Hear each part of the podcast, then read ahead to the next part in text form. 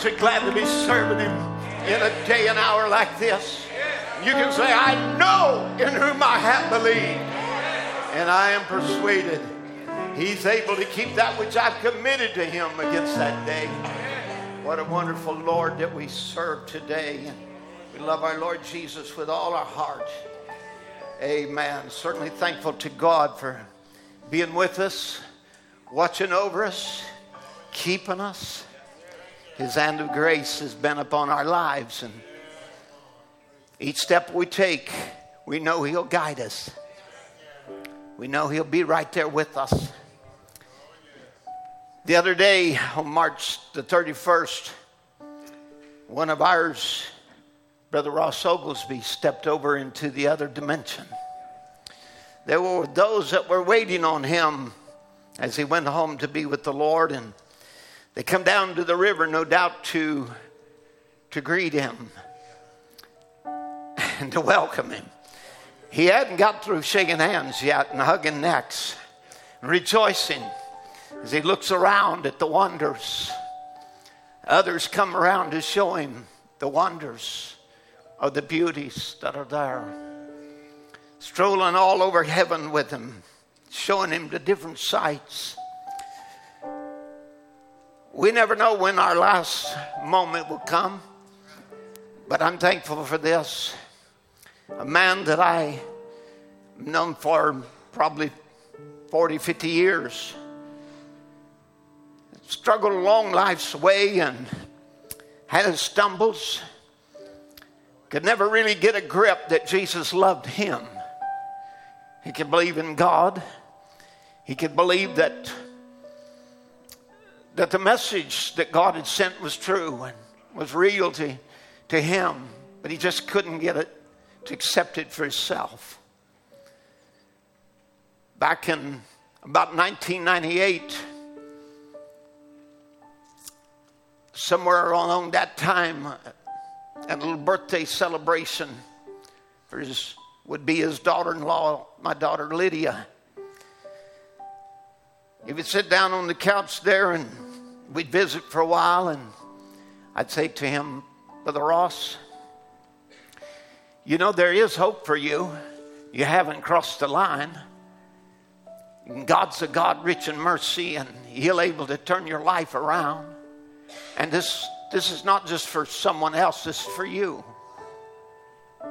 And it was there that he looked at me kind of in a shocked surprise and said, Really? Is that right? I said, Yes, it's true. It's for you too.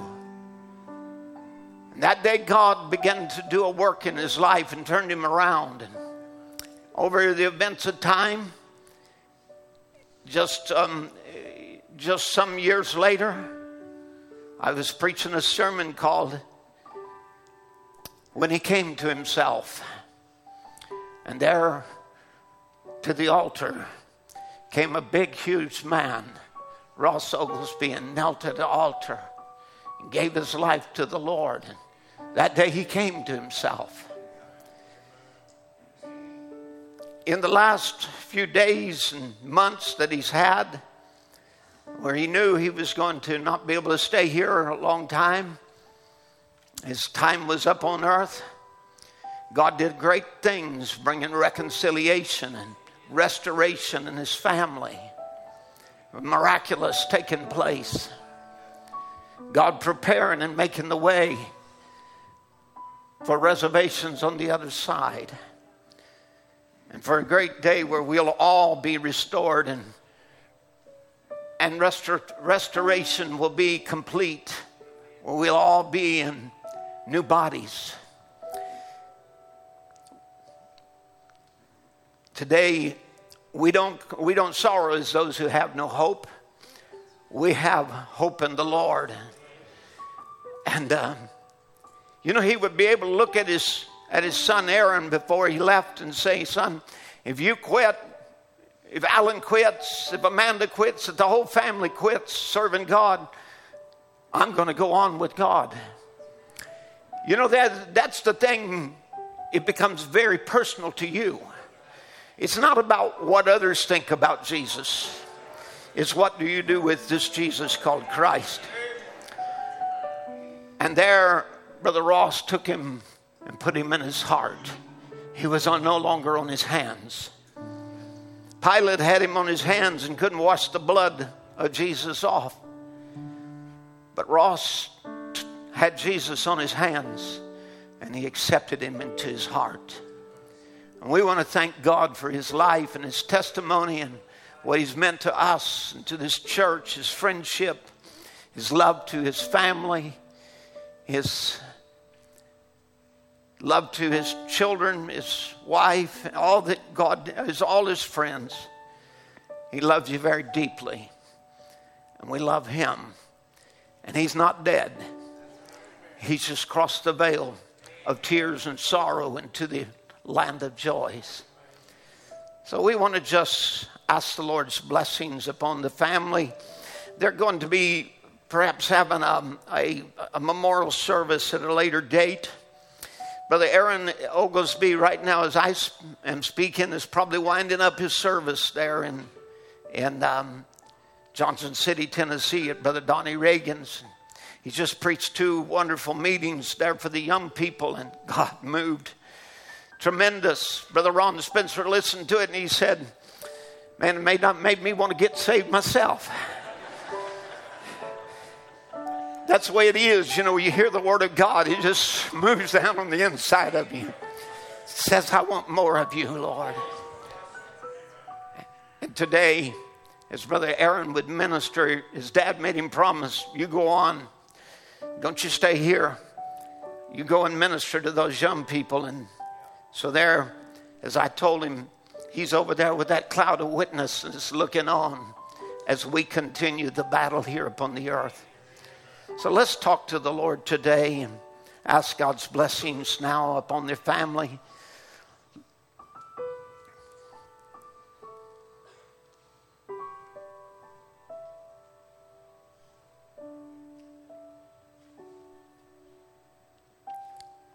Footprints on the sands of time.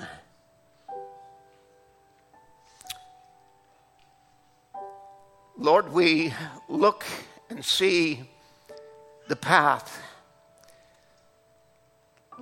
Even you said that some take a long time, even a predestinated seed. Sometimes take a long time before they recognize their son. But at some point, you get it through to them. You were called, you were chosen, you were ordained for this moment in time and place. Lord, we want to thank you for Brother Ross, his testimony, his love for you. We want to thank you for the Oglesby family and the extended camp family. Lord, I pray that you would bless each one in their own way. Sister Linda, the children, Brother Allen, Brother Aaron, Sister Amanda, all of their daughter in laws and son in law, grandchildren. Bless them in a special way today. Lord, a little teardrop of sorrow comes down into our hearts and sometimes rolls down our cheeks when we think about those who go on before us. One day, the last one will go only to be called back in just moments of time in the great resurrection ahead. We believe it's that close.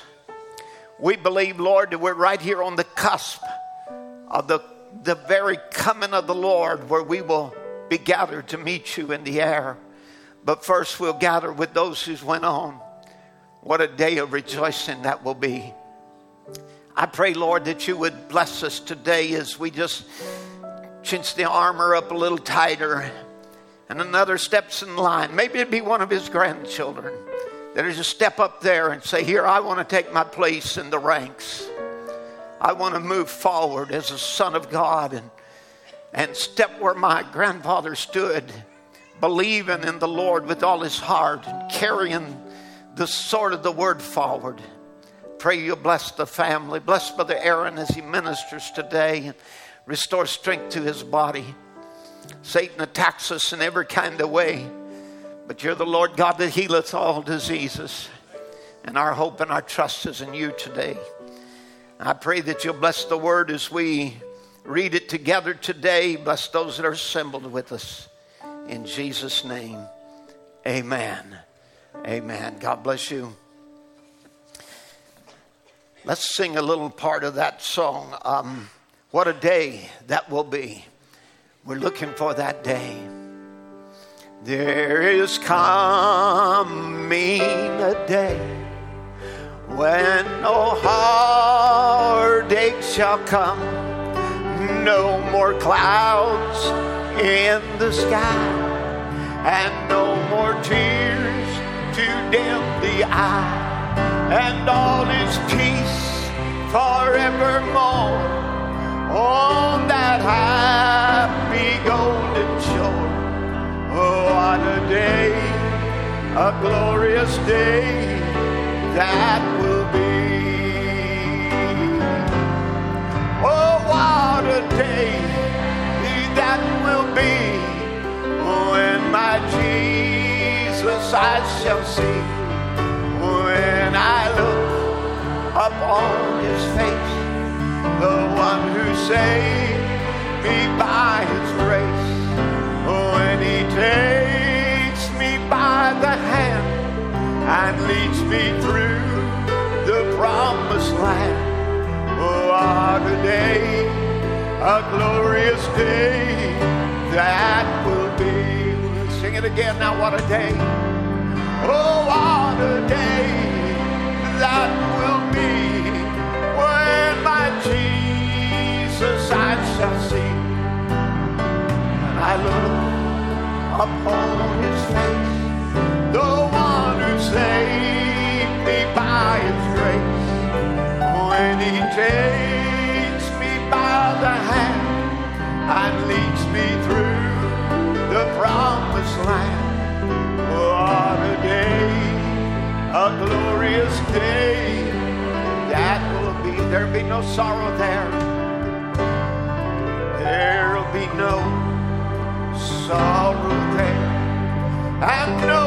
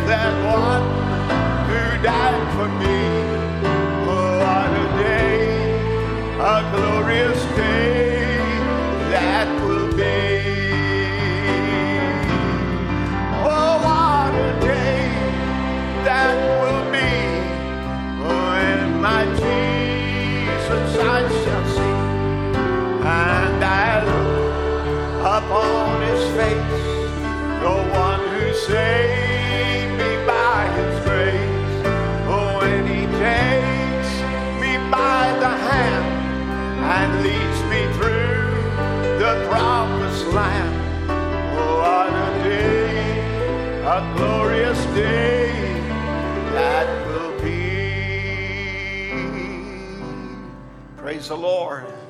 Amen. We look forward to that glorious day, don't we? Amen. Thank you, brothers. Amen. God bless you all. It's good to be in the house of the Lord this morning. To praise Him, to worship Him, to give Him glory and honor that is due His great name. Amen. Remember, Easter services are coming up, and so Wednesday we will be going down to Dry Creek, Louisiana. Not supposed to be dry this weekend. I hear there are natural showers, and I know there's showers of blessings coming. So come and look for the rain. Amen. The former and the latter rain being poured out together. Amen. So we look to the Lord for spiritual rain, but pray that the natural rain can hold off for the camp. It'd be really nice for that. Pray that way. I'm sure Wednesday night you were blessed by Brother Carmen Mills, who ministered for us on Wednesday night. He comes from New Brunswick, Canada. Um, he, um, I, have known them through the years. You know, I, as, as, I know, sometimes you can't go with me everywhere that I go and and uh, see everywhere that I am. But um, you know, I've ministered for them since the the early 90s uh, through some of their conventions through the years up there in New Brunswick. Brother Ivan Carr is now 93 years old. He continues to minister twice a week. He's my mentor. it's a sign to us to never give up. And if that ain't good enough, God gave us Ron Spencer to kick ourselves in the rear every weekend. After you hear him preach, well, you can't sit around and feel sorry for yourself anymore. So I was just with him and Brother Kelly Hildebrandt up there in Charlottesville area. That's where I flew in and, and um, was with Brother Ron and them. We had a great time together, some times of fellowship, and thank you for letting me be gone and away. But like I said, Brother Carmen came and he ministered on when God remembers. What a wonderful message. And it certainly stirred our hearts this morning, as I, you know, you just can't make all this stuff up, you know, that, that, that comes, and we just saw the hand of God so much discern the thoughts and intents of the heart, and certainly um, ministered to us. And um, so, you know, back uh, when I come home today and I turned on my computer and uh, came up with my my sermon notes that I have there, and I just was open up the one that I had prepared for today and was just looking at it and, and just pushed a button. And as I did, it, it just made it where I could see more than just that one, but another one that was there. And it opened up to uh, one that had been on my desktop for now since December. On December the 18th, 2022, the people of, book, the book, part 175, I preached the sermon, God Remembers. And so, you know, um, again, it's just a confirmation that God remembers. Amen. And it's not that God forgets, but it's the time when God is going to bring his promises to pass. And I don't know if you remember or not, but I just printed out just a couple of notes from there this morning there that in the Old Testament, you know, it always, when God remembers, it's a call for action. It includes an action. It's when God starts, He remembers, start, something starts happening. And so, uh, you know, He remembered Noah, made the water recede. He remembered Rachel and opened her womb. And years later, heard the Hebrews cried for rescue. God remembered His covenant with their, their ancestors and rescued them. And and uh, so we're living in a time of fulfillment, and it's never a time that God forgets his promises or his people because he's Alpha and Omega, the beginning and the end, the creator of the universe, and he doesn't suffer from memory lapses. And just in case you forgot what I preached, that's what I preached. Amen. But we're not going to preach that this morning. We're going to go to Genesis 18 and verse 10, and we're going to read that and let you be seated. Then we'll read a scripture from the next to the last book of the Bible, Jude. Genesis 18, verse 10. And he said, I will certainly return unto thee according to the time of life. And lo, Sarah, thy wife, shall have a son. And Sarah heard it in the tent door which was behind him. You can be seated. And here is where faith is restored to Sarah that brings about the winds of change that would restore her body and her place, give her her place in the covenant. Now, turn with me to Jude chapter 1, which there's only one chapter, but verse 3. And we'll read from there a couple of verses. And it's from here I'm going to take my text this morning. Beloved, when I gave all diligence to write unto you of the common salvation, it was needful for me to write unto you and exhort you that you should earnestly contend for the faith which was once delivered to the saints. For there are certain men crept in unawares who were before of old ordained to this condemnation, ungodly men, turning the grace of our God into lasciviousness, lasciviousness and denying the only Lord God and our Lord Jesus Christ. So today I'm going to speak to you on contending for the faith.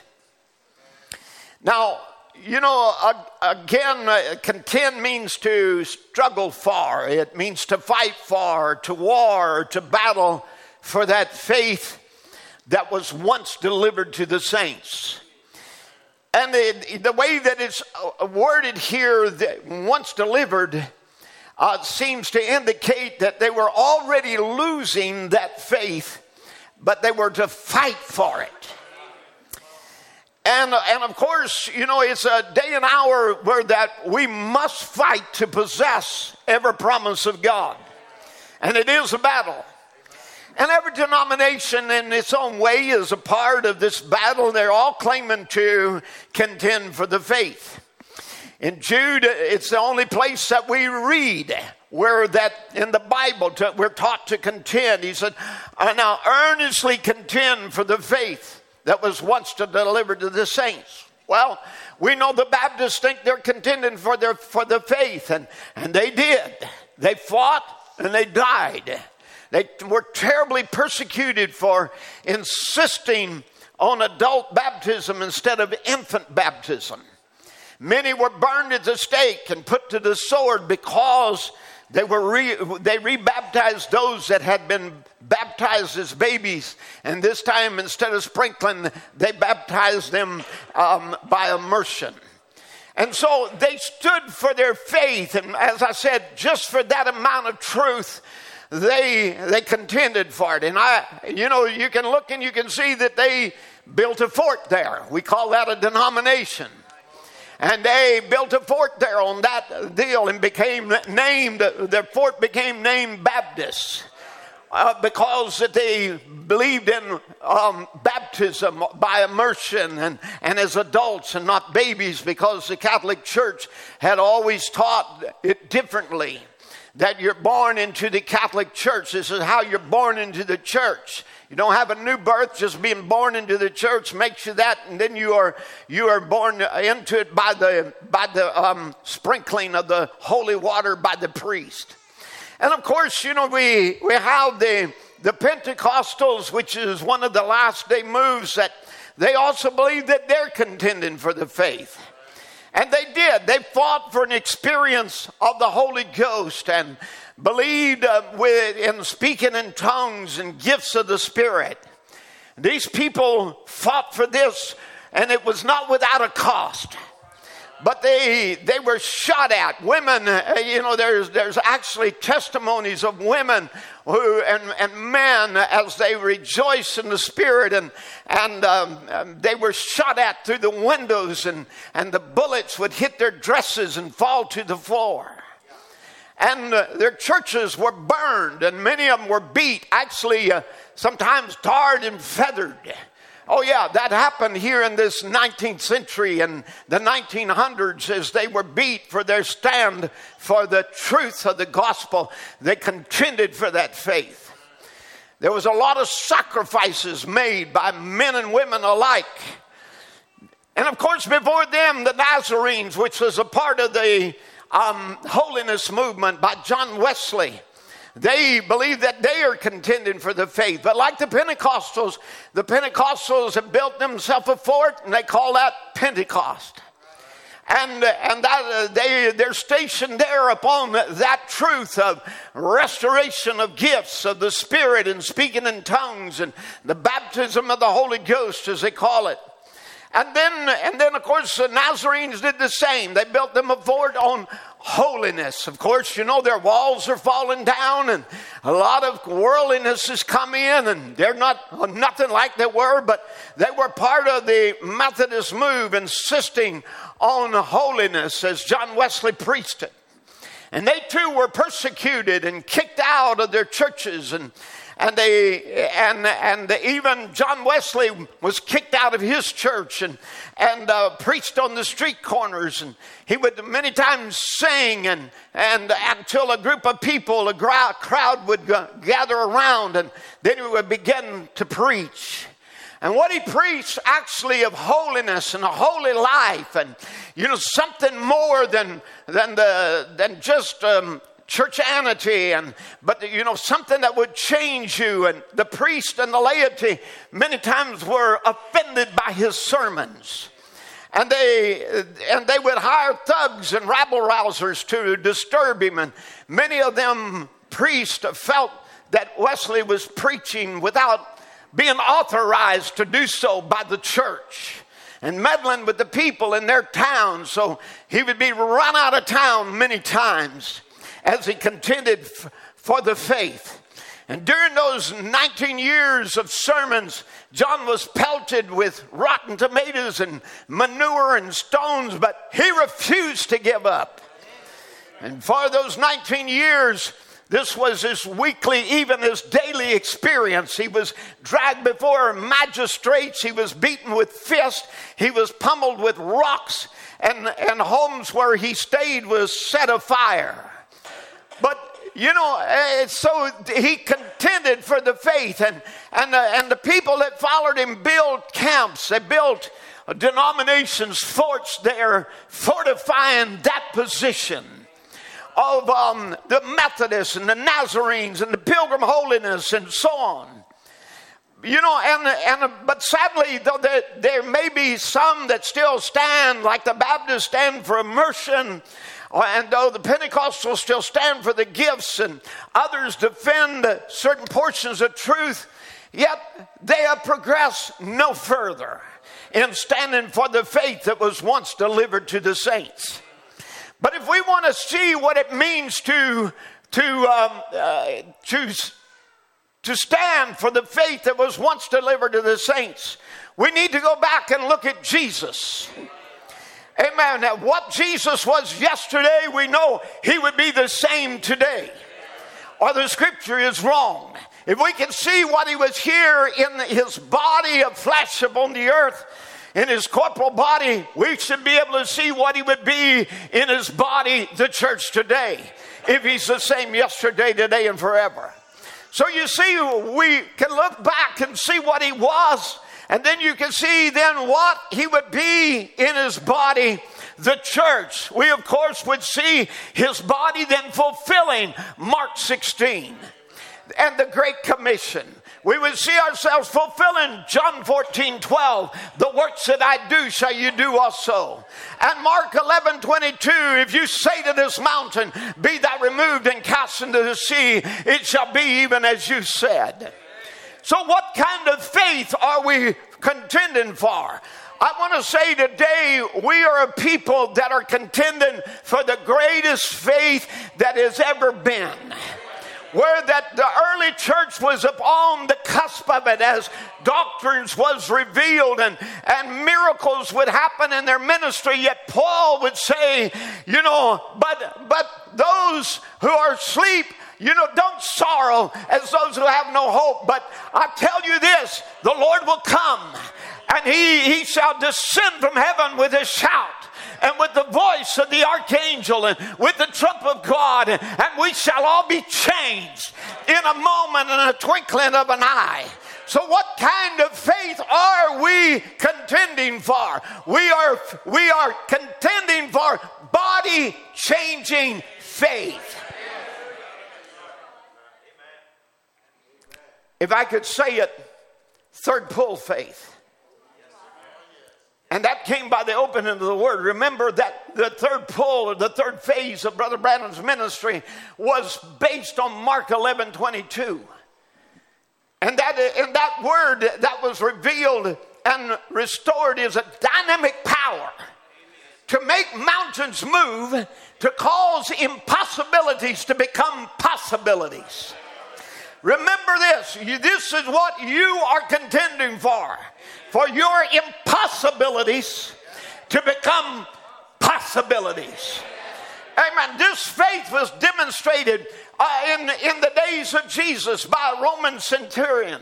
And this is a faith that the Gentile bride must come to. The Jews never came to this kind of faith. As, as, Jesus would say of the Roman centurion, I haven't seen this faith, this kind of faith, in all of Israel, but I found it in a Gentile. Amen. And that Roman centurion said, Lord, I'm not even worthy for you to come under my roof. And you don't even have to come to my house.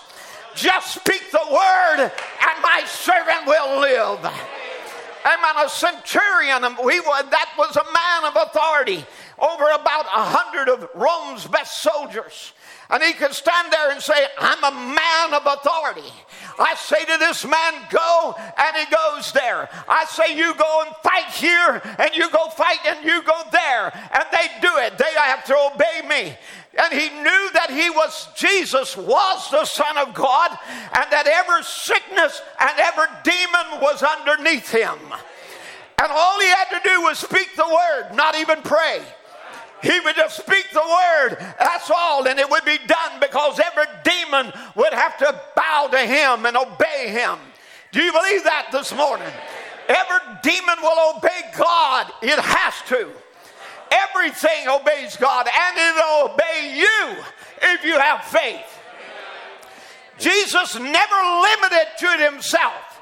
He said, If you say to this mountain, whatsoever things you desire when you pray, believe that you receive them and you will have them.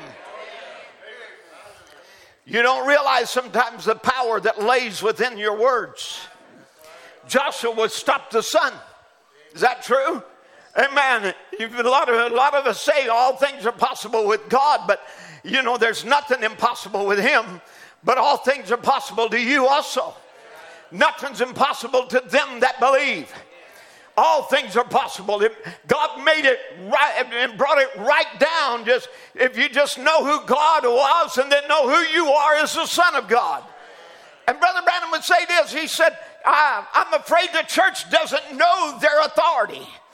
I'm afraid the Holy Ghost born man doesn't realize the authority God has permitted the church. I give to you the keys to the kingdom. Whatever you bind on earth, I'll bind in heaven.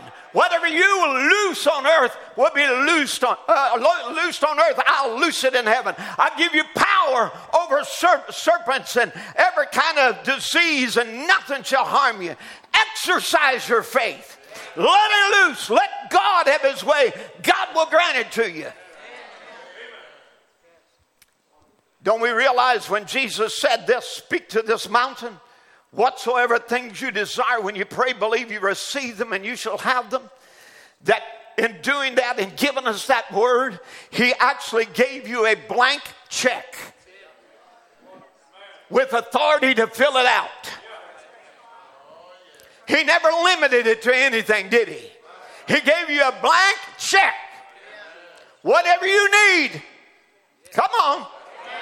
We don't have to wait for youth camp, but if you're waiting for it, go ahead and write it out. Amen. Go ahead and tell God your expectations. Go ahead and write out your claim. Amen. Because God is here to answer every desire, every need, and you will not go away empty. Amen. Every one of you that has received the Holy Ghost, you have been placed in the family of God as a son of God and with the full authority to use his name. Think about that. The full authority to use his name. Jesus said, These signs shall follow them that believe. In other words, this will be the identification of those that are sent of me. In my name, they shall cast out devils. And whatsoever you ask in my name, that will do. John 14, 13. And he repeats the same in verse 14. If you ask anything in my name, I will do it. You have the authority, he says, to use my name. Whatsoever you ask the Father in my name, he will give it to you. Amen. That is a blank check for every one of you today. And I'll tell you what, if I were you, I would write it out. Some of you need to actually just open the fly leaf of your Bible and write out a promise. Write out a check. Say, I write out a check. I want my husband saved. I want my wife saved. I want my children saved. I want healing for my body. I want deliverance in the church. Amen. I want harmony in my family. Whatever it is, you write out the check. Jesus told you to do so. The scripture speaks of the adoptions of sons who, when they're adopted, they're given positions of authority. The usual meaning of a, the word adoption means to adopt a child that's born to someone else.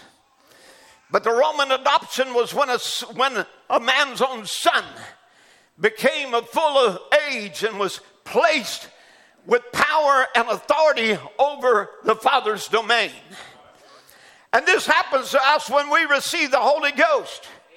But I want you to know that it's also an adoption hour for the church. Individually, you have been adopted, but the church also is going to be adopted. And this, uh, this adoption age for the church to come into their full inheritance with power and dominion.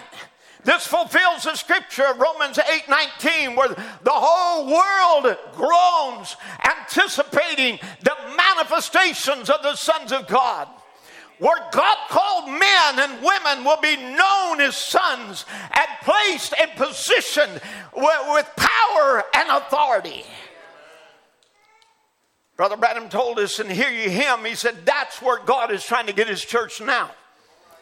Just say to this mountain, Be moved, and it will move. Authority, sons of God. The whole creation is groaning, waiting for the manifestations of the sons of God waiting to a spot where sickness will be arise. And it'll be that way. The blind will receive their sight.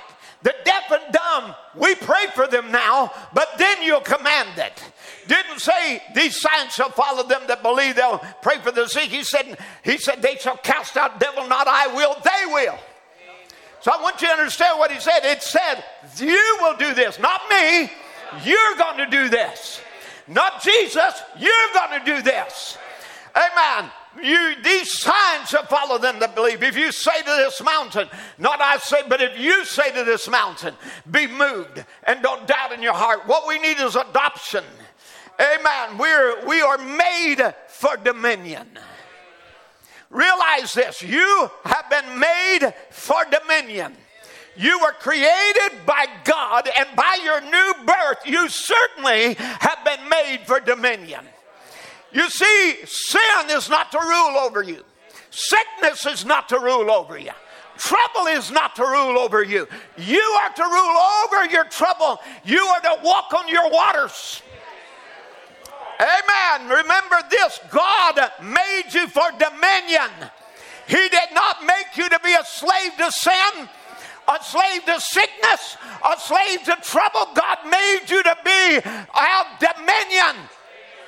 In the beginning, in Genesis 2, God gave them dominion over the fish of the sea and over the fowl of the air. And, and through sin, then, what happened? Man lost his dominion. He lost his godship, he lost his sonship, and Satan took over. But where are we at now? We're at the end. We're not back over here at the beginning of the story. We are here in the manifestations of the sons of God as prophesied in Romans 8, where, and we're waiting for that manifestation where, sons of God come back and take it over again.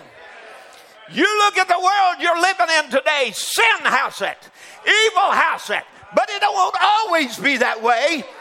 Amen. We're coming back. Revelation 19 says, after we go away, we're coming back. We'll ride with him on the white horses, following the word of God, and we'll come back and take the world over, defeat the Antichrist, throw him in prison for a hundred for a thousand years, and we'll have a millennial reign where the devil won't have power over anything.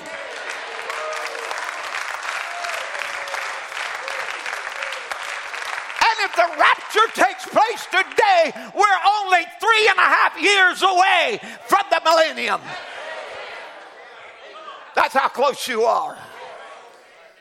The millennium's not way out yonder, the millennium's right here. We're just going to go away for a short time, but we're coming back. I'm telling the devil, we're not leaving out of here defeated. I'm telling the devil, even though we're escaping the things that are coming on the earth, let me tell you, that escape is not escaping from the devil, it's escaping from the wrath of God that is going to be poured out through the seven vials on the earth in the tribulation.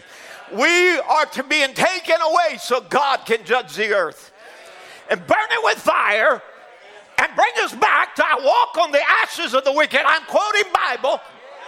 It is your Malachi 4 scripture that says the people in this end time will do that. Hallelujah. Those that have received Malachi 4 the, and the Elijah prophet that is promised, and their hearts have been turned back to the faith of the Father, they will come back when the, after the world burns like an oven and walk on the ashes. Oh, hallelujah. Hallelujah. Don't you know you'll walk on the ashes of every tavern? Of every brothel, of over every evil thing. Amen. God has already given you power to walk over it. Amen. Amen. He's already given you the power to be an overcomer. But now, we are people who he said will come back when the power of God will walk out and take every power that Satan has away from him. Every power. Wow. Every power. Somebody look at the other, say, every power. Amen. He said, waiting for the fullness of time when the pyramid gets at the top. Now, what he's talking about, the gospel starting down low and coming up like a pyramid, coming narrow and narrow till it's capped off with Christ coming back. Not a pyramid itself, not a pyramid doctrine, just using it for an example. You know, like a pyramid coming up, and it comes up to an apex, and it'll come up to the apex. Right here at the top, before the capstone comes, there will be a people who have the same ministry that Christ had before he left, because there has to be a match piece to the coming Christ. It'll be God in bride form, working in his people, living in his people and that will full sons will be manifested when the power of God will walk out, hallelujah, and take every power Satan's got away from him. Now, we are contending against the spirit. Never think this is a flesh and blood affair. Oh, Brother Tim, you know, Sounds like you're against the Baptists. We're not against Baptists. Well, it sounds like you're against these Pentecostals. We're not against the Pentecostals. Sounds like sometimes you're against some of these message churches. We're not against anybody. Flesh and blood is not in the equation. We are battling against the spirit. Are you with me? We're not battling against men, but against the spirit spiritual wickedness as as evil as the wickedness out on the streets of America, spiritual wickedness.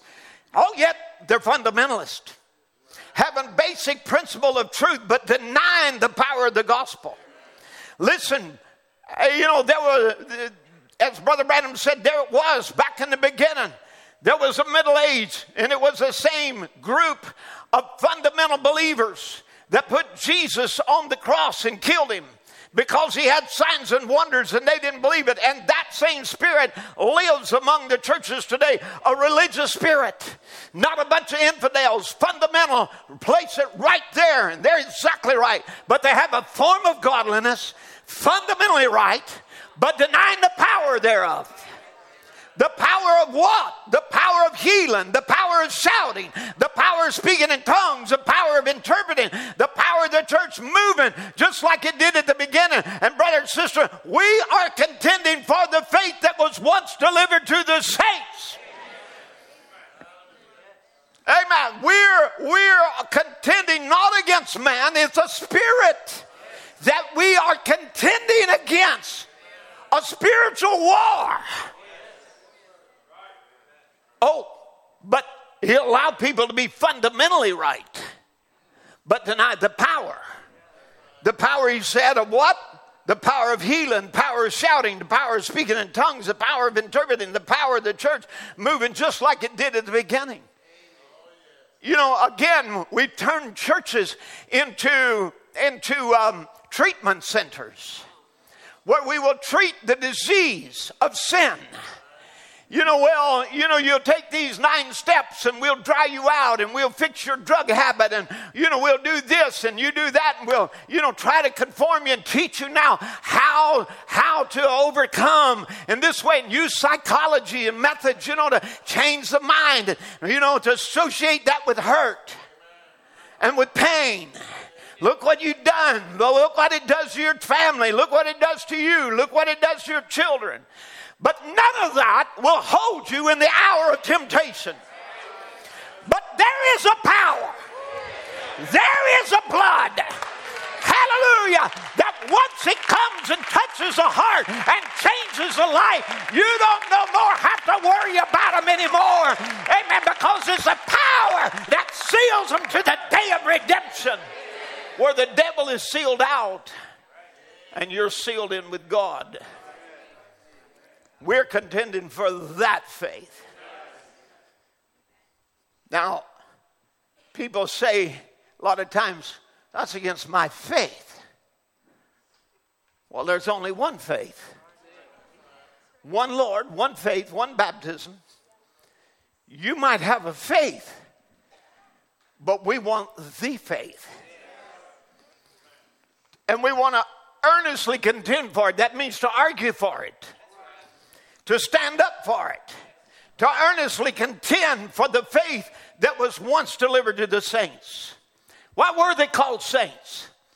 Because when they were sanctified, the Holy Spirit cleansed them. They were called saints. Now, Jude would be the foster brother of Jesus, and he would say just before, the, you know, it'd be one of the last things that are said before the book of the unveiling. And Jude is saying, you know, let us let us earnestly contend for the faith that was once delivered to the saints. Don't ever let that faith drop. And the faith of the, of, of the saints was not in creeds. It was not in denomination. It was not in church buildings. It was not in associations. Amen. It was in the presence of the living God.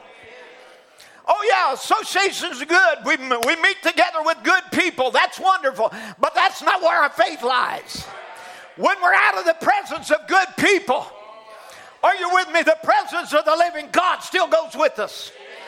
Somebody told me one time, Brother Tim, I could live this gospel if you just go with me everywhere that I go. If you'd go with me to work, if you'd go with me to, to, to school, you go with me wherever I go, I could live it. I said, You don't need me. You need the Holy Ghost. Amen. I can't go with you everywhere, but He can. He'll go with you shopping. He'll help you pick out your clothes. Amen. He, he'll go with you everywhere that you are. Come on. He will be there right with you when you're looking at a movie. And he's telling you, ah, that's wrong. Don't feed on that kind of stuff.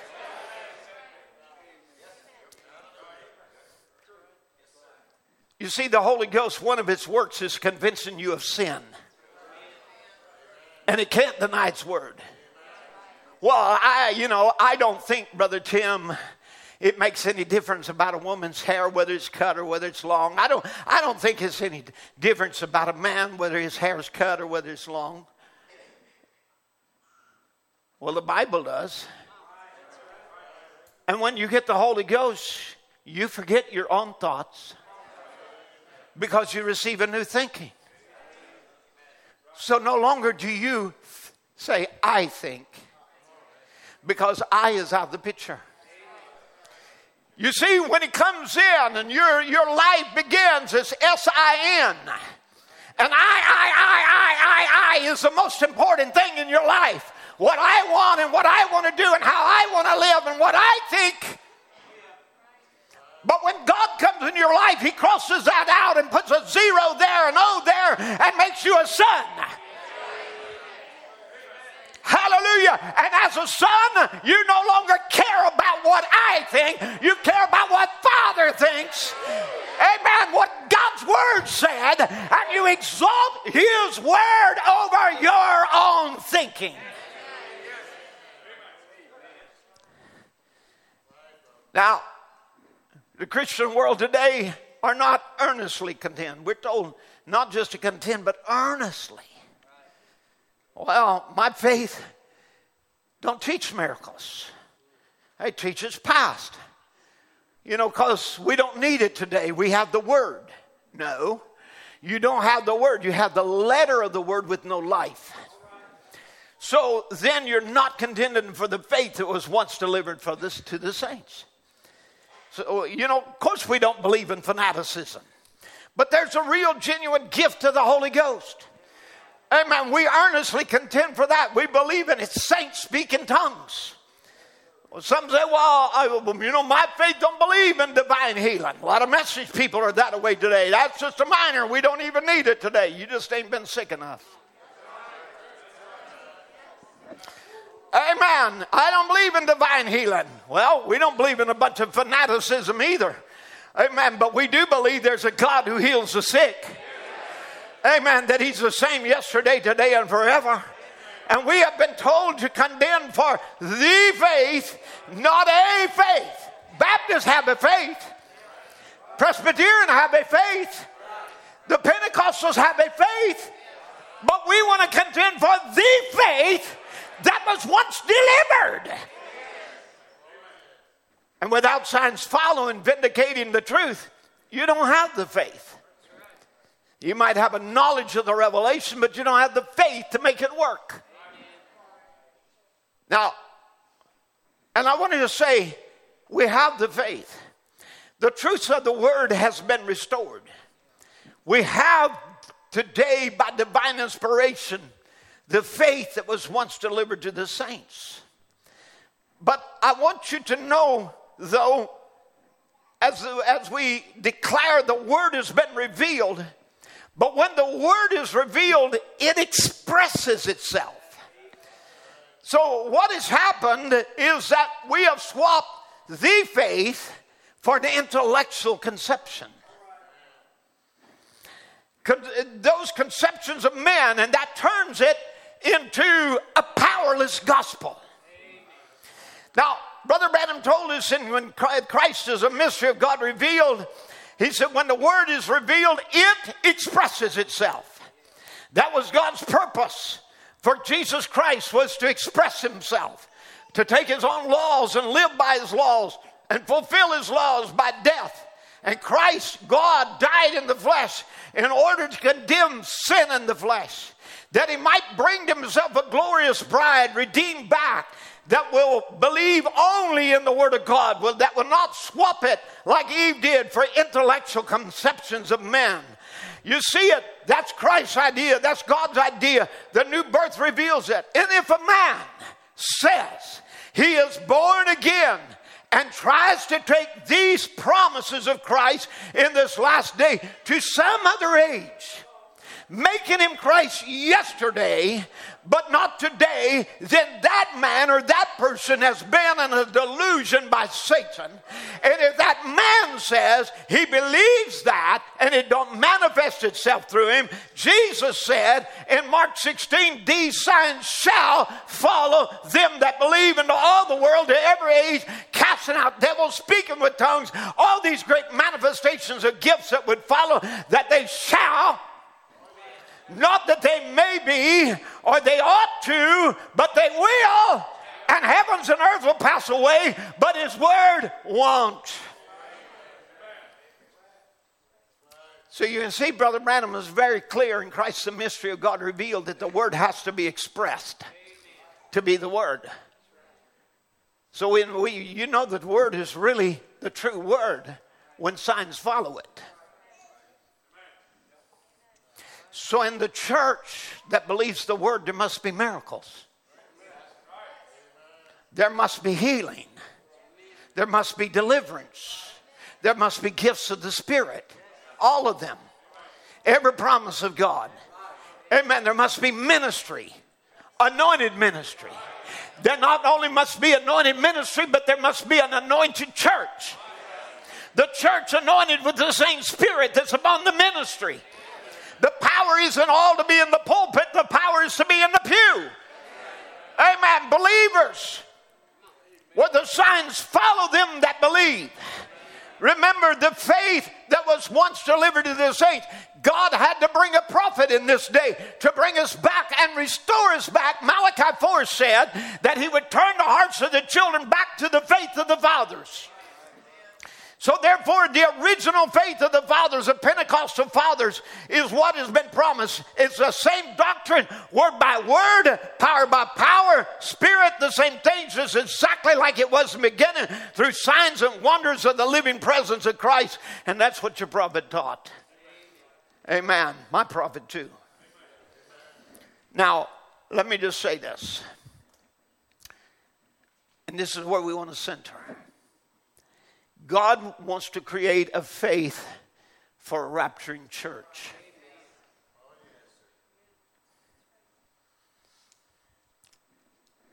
So he says, if we could just realize the Holy Ghost is upon us, creating in us a faith, trying to present himself in so many ways and gifts to create a faith for a rapturing church, it should put us in action. But wonder if we're doing it the way he wanted it to be with reverence and humility. The pillar of fire in this last day ought to put the whole church into action. It being vindicated, signs of his coming. He spoke of it as being rapture and grace, and he said, I'm not trying to condemn you. He said, and what you have, but I'm trying to give you more rapture and grace. And that's the way it is, even when we're talking about these camps, these forts that are fortified around baptism or gifts or, or holiness or whatever, and they built their little walls. We're not trying to condemn them, we're trying to say there's more. Amen. There's a grace that is being given for a rapture amen, uh, that we'll have in this hour to come, we'll have a rapture power, not only to heal the body, but change it in a moment, in a twinkling of an eye. That Christ will be so real in their bodies till he can change it by his death of what he purchased. Christ so real in you that he can change your body That ought to be a cry from our hearts to see God fulfill His word. It ought to cause a longing down on the inside of, you know, of come to me, Jesus. Don't leave me alone. Keep knocking on my door. Amen. Keep dealing with my heart. Don't let me go, Lord whatever you do, it ought to be a cry in our hearts for God to fulfill His word. Brother Branham said the church has got so backslid. He said they eat food like a buzzard does, carrying of an age past. The Holy Spirit has no more right of way in the church, some more, no more prayer, prayer meetings, no more agonizing with God to fulfill His word, no more believing that the word is still the same yesterday, today, and forever. You say, well, Brother Tim, yeah, we, we're contending for the faith. I'm asking you, are you agonizing for it? Agonizing.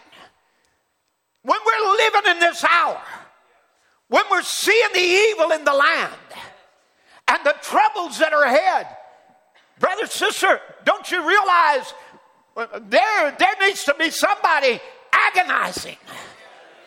The Bible said, I'm going to put a seal on those, a mark on those who sigh and cry for the abominations that's done in the city. Amen. It's more than just making you sick. It's more than just giving you something to talk about, about how evil the world is getting. Amen. But it's a people that begin to agonize with God. Fulfill your word, God. Whatever you do, don't let us keep on going down into Sodom. Don't let us keep going toward the burning. Lord, rapture a church. Get a people out of here. It's a late hour.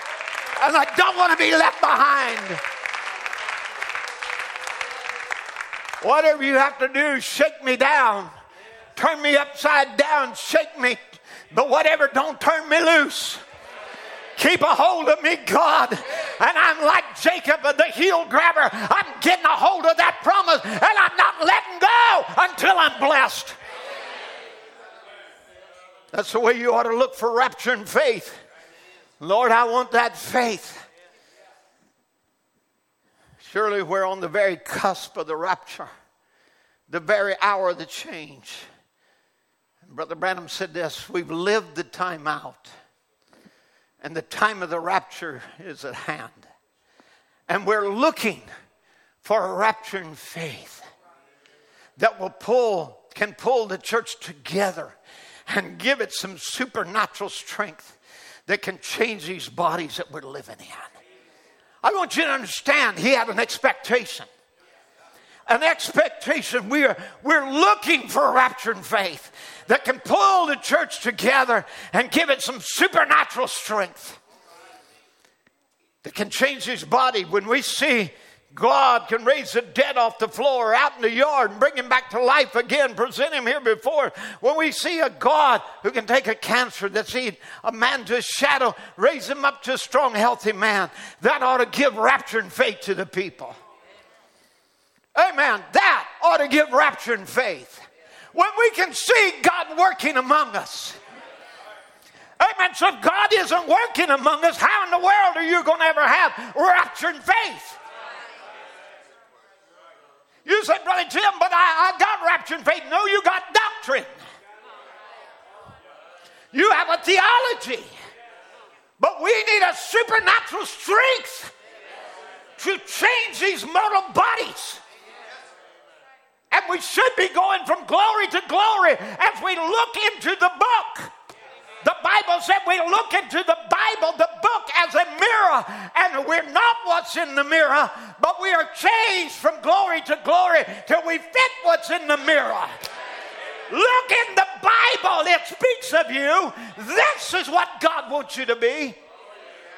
And you're looking there into it, and you allow God to change you.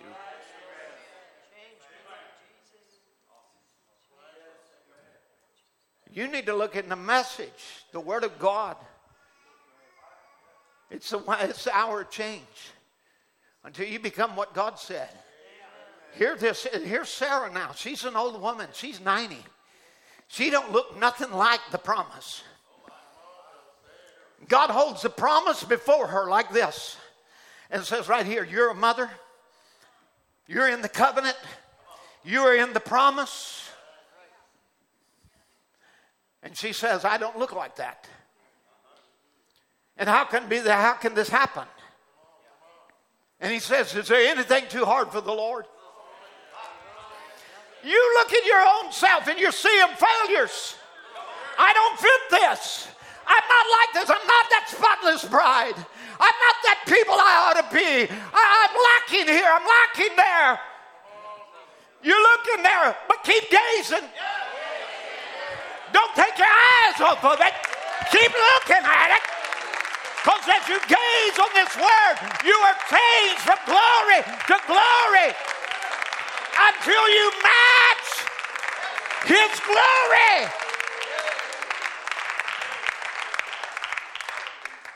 You're the people of the book. Look in the book. You can't do that intellectually. You've got to get in the spirit. It should be the cry of our hearts. Brother Branham, even, even after the seals were open, still told us and preached to us in 64. He said they never found a better way. He went through that whole thing. We ain't never found a better way for a baby to get what it wants than to cry for it. You can give him a bell and say, Junior, you're three days old, you know, but here, just ring this bell when you want something.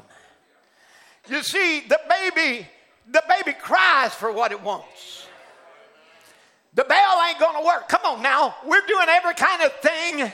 And denominations have done it, you know, doing it, and we're learning and we're taking from them. Brother Branham said, Don't try to have a church like them. Don't try to have a pastor like them. Amen. And so they come up with this sophisticated way of just believe the message and say, God sent a prophet. I believe Jesus Christ is the Son of God and you're saved. Amen. Well, that's just like Junior trying to ring the bell. That ain't going to work. The only way it'll work is for you to cry for it.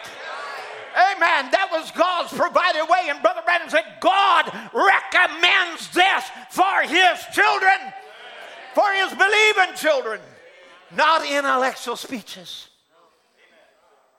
not some great theology to teach.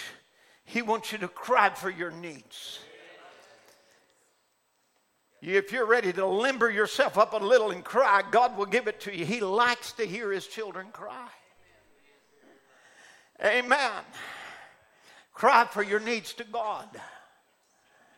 You know, there's something about a baby crying that moves a mother's heart or a parent's heart. Amen. And you take a newborn baby, start crying, that mother, if she's breastfeeding, brother, the milk will start flowing. Amen. I, you know, I, I, w- I was there up in, in, the other day in, in Pennsylvania, and out at the side of a restaurant, they had a bunch of goats in a field, and I used to raise goats. But nevertheless, these, these little kids come up to his mama, two on each side, and they come up there to, to nurse, and they punch that mama until that mama's feet come up off the floor off the ground and you know you know punch and punch and punch what was it? It was a response to make that mother let down the milk. You want God to let it down for you? Amen. You start punching. You start praying. You start calling on God. You start saying, Lord, I need you. I've got to have you. It'll cause his parental instinct to come out, and El Shaddai, the breasted God, will go to give him strength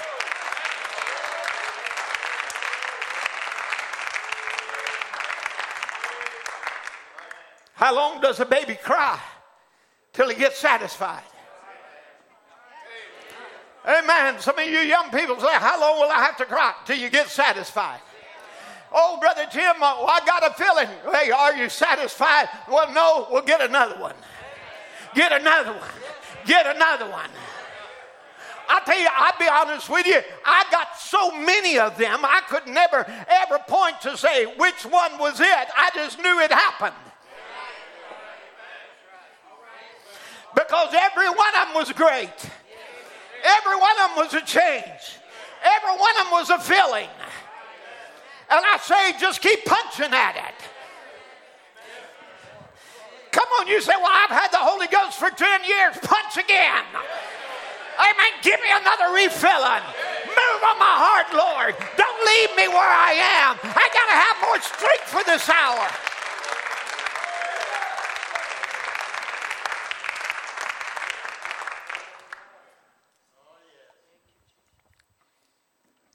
I hear preachers say, well, the young people will say, How do I know whether I have the Holy Ghost? I know that I got it? Well, do you believe the message? Yeah. Do you believe the word, every word is true? Yeah. Can you say amen to it? Yeah. Well, you got it. And they know they're not living overcoming lives. So they're wondering, well, how can I have the Holy Ghost and I got sin in my life like this? I can't overcome. I can't be victorious. I, you know, I'm not going to tell you because you can verbally say amen to every word of God. You know, listen, say an amen to the word. You say, well, that's evidence.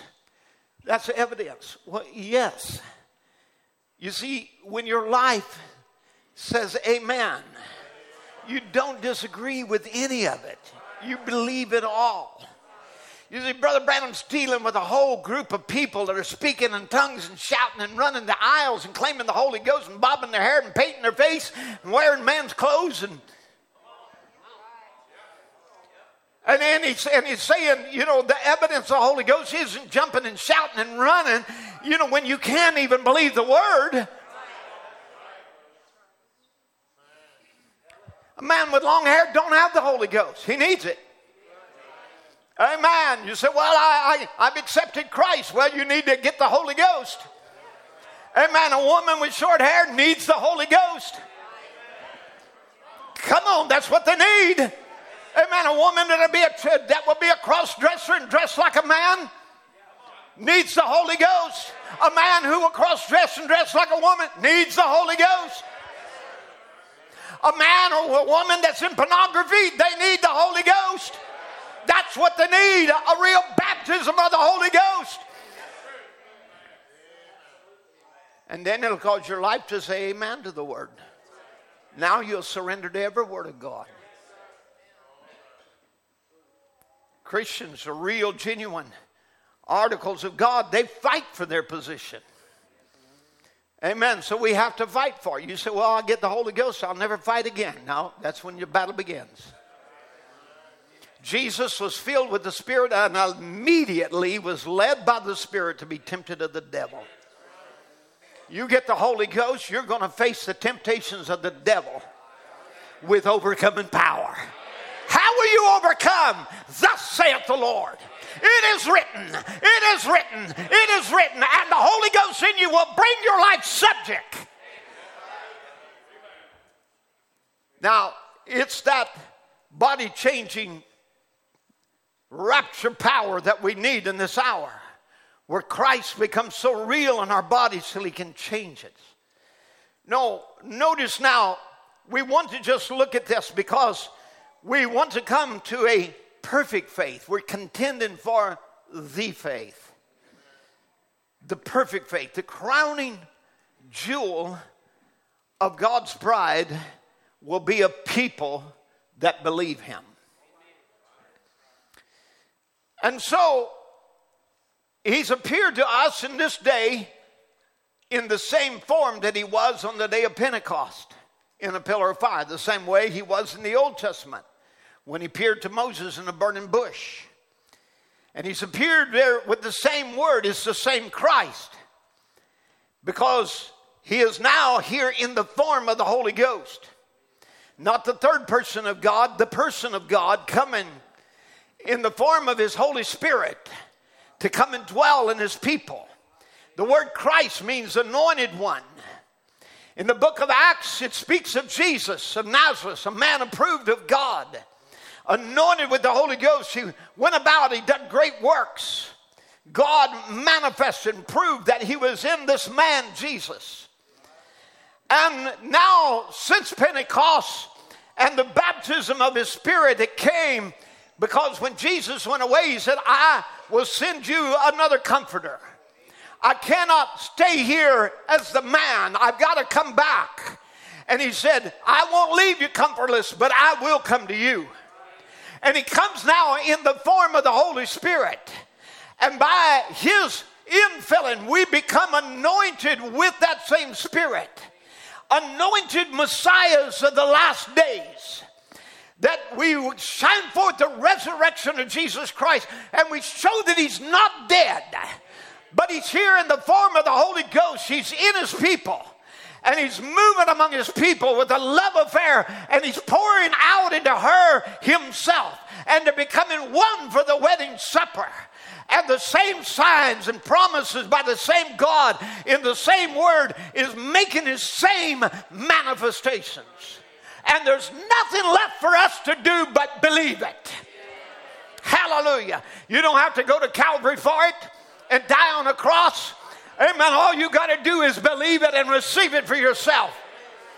And as God promised Sarah restoration necessary to bring forth Isaac, so has God sent his spirit. And he's now using dust, human flesh, to bring us a message to speak His word through. Now, God has done this in this last day as He did in Genesis. And now He's revealing the very mysteries of God as He says to Abraham, Shall I hide from Abraham the thing that I do? And He begins to give him what He will do down at Sodom, what He will do for Abraham's seed, what He will do as far as giving the inheritance, he gives it all to Abraham as he stands there. God using flesh to appear to Abraham and Sarah, and now bringing them a message of the end time that will prophesy and speak of what God will do in the end time. That God again will use human flesh and God will bring a message to us. Now, this flesh would not be deity, it would be a man. It would be a prophet, and God would use a prophet to bring a message, and that message would be one of restoration. And, and there it would reveal to us the mystery, and that's why we speak of Brother Branham's ministry. The third phase of the prophet's ministry is the opening of the word. Have you received it? I have. And the anointed ones at the end time, he said, not when he starts on the message, but when he begins to declare his message. When the first pull, healing, second pull, prophesying, third pull, the opening of the word, the mysteries revealed. No more, there's no more higher order to reveal the word than prophets. But the only way a prophet can be vindicated is by the word. Remember, the third pull was the opening of them seven seals to reveal the hidden truths that's been sealed in the word. So he tells us in perfect faith, this is coming to that third pull. This is just now starting to bloom. It's just started to bloom. Listen, listen, it was still, the third pull was still in its infancy. It was just now starting to bloom. He said, I, I just did this for a purpose Oh, I, I, did this for a purpose. I'm working out something. It's taking this charge of faith and going right there and bring it out and how to come in to kind of raise faith in a bracket where you never noticed it before. Not a faith, but the perfect faith built up in here. And what's a perfect God with a perfect heart? We keep a perfect promise by a perfect word, which is sharper than a two edged sword and discerner the thoughts of the heart. And we're now coming to perfection because the people have to come to this in order for the rapture. And that's what's holding it away right now is waiting for the church to come into that perfect raptured faith. I'm looking for it. And it means a lot of shaking down for me. It means a lot for you. But together we'll make it by the grace of God. Now I want to get something to you. He said then in his ministry, it was only just starting to bloom. Wow. To bring forth fruit, it's got to bloom. Amen. But you don't go pick the blossoms. It goes from blossom to seed. Amen. And he said, I'm looking for a perfect raptured faith. Now, so he said, Why I've done this? Why I've had this prayer line? Why I've discerned the thoughts and intents of heart? Why I've done this is to raise faith up to a bracket that you've never noticed that way before. Not a faith, but a perfect faith. Now, I want you to think right now, right now, what has God been doing, even in our prayer lines? Amen. Even in the ministry of the word, what's it been doing? Discerning the hearts. Is that right? Amen. Dealing with situations. What is, to raise faith up into a bracket. Not for you to stay there, but for you to receive a perfect rapturing faith. You see, where we're at is not the goal. To have a miracle now and then or healing now and then, that's not the goal. Even, even to have some devil cast out now and then, that's not the goal. But what our goal is, is to come into that perfect raptured faith. But this is given faith for that. It's causing faith to rise. You look back, even in our own church, why, even the rise of faith, you're talked about around the world. You're talked about as a church of faith where miracles happen. People bring their demons here to get them cast out. People even bring them to our youth camp to get them cast out and it works. It happens. Amen. Why? Because it raises faith. They see God heals, God delivers.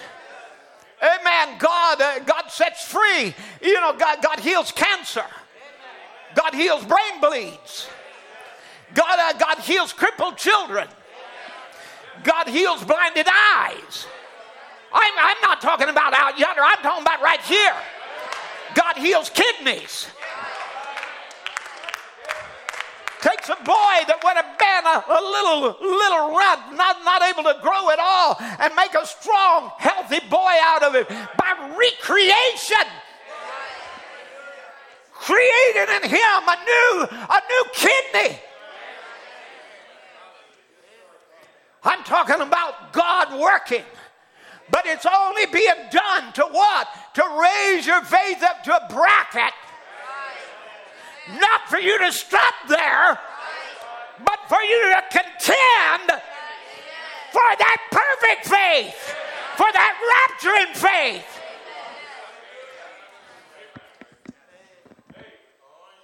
Don't be satisfied with what God has done. Look at what God is doing, but at the same time, let's go on further. Listen, Brother Branham said in the message indictment, may there come forth a revival of the just. How many's righteous? Should be able to say you are by the blood. May there come forth a revival of the righteous and a great power come among the church just before it's going. How many believes we're there? Just before it's going. It's not hard to pray for that, he says, because you promised it, and we're looking, Lord, for that third pull that we know that will do great things in our midst. So notice what he said May there come a revival of the just among the righteous. You said, Brother Tim, the world ain't going to see a revival. No, they won't, but you will. You have not received yet everything God has for you contend. And he said, It's not hard to pray to God for that because he promised it. And we're looking for that third pull to do great things. So you say, but Brother Tim, third pull is open in the Word. It's theology. It's, a, it's word, word, word, word. No, it'll do great things. I want you to get it. Just because you received the truth of the doctrine and the message doesn't mean you have got it all yet. That's the mechanics. When the apostles first obeyed his first commission, remember this. Remember, I've been preaching on fulfilling the Great Commission. Denominations can't do that because they can't take all the word. So, because they will not receive all the faith, they'll stay right there with their little bit of faith. The Baptist camp right there with their faith of immersion, Pentecostals with their faith of gifts, the Nazarenes with, well, they're losing their holiness, but nevertheless, they're claim it. And they're contending for that. They fortified. They stopped there. They've camped around that. They've claimed that part. But they hadn't gone all. What's now? His last commission is to preach the gospel to all the world, and then shall the end come. And so he, he there, there, again, uh, his first commission was in Luke 10 18, where Satan fell like a bolt of lightning. What caused the fall of Satan?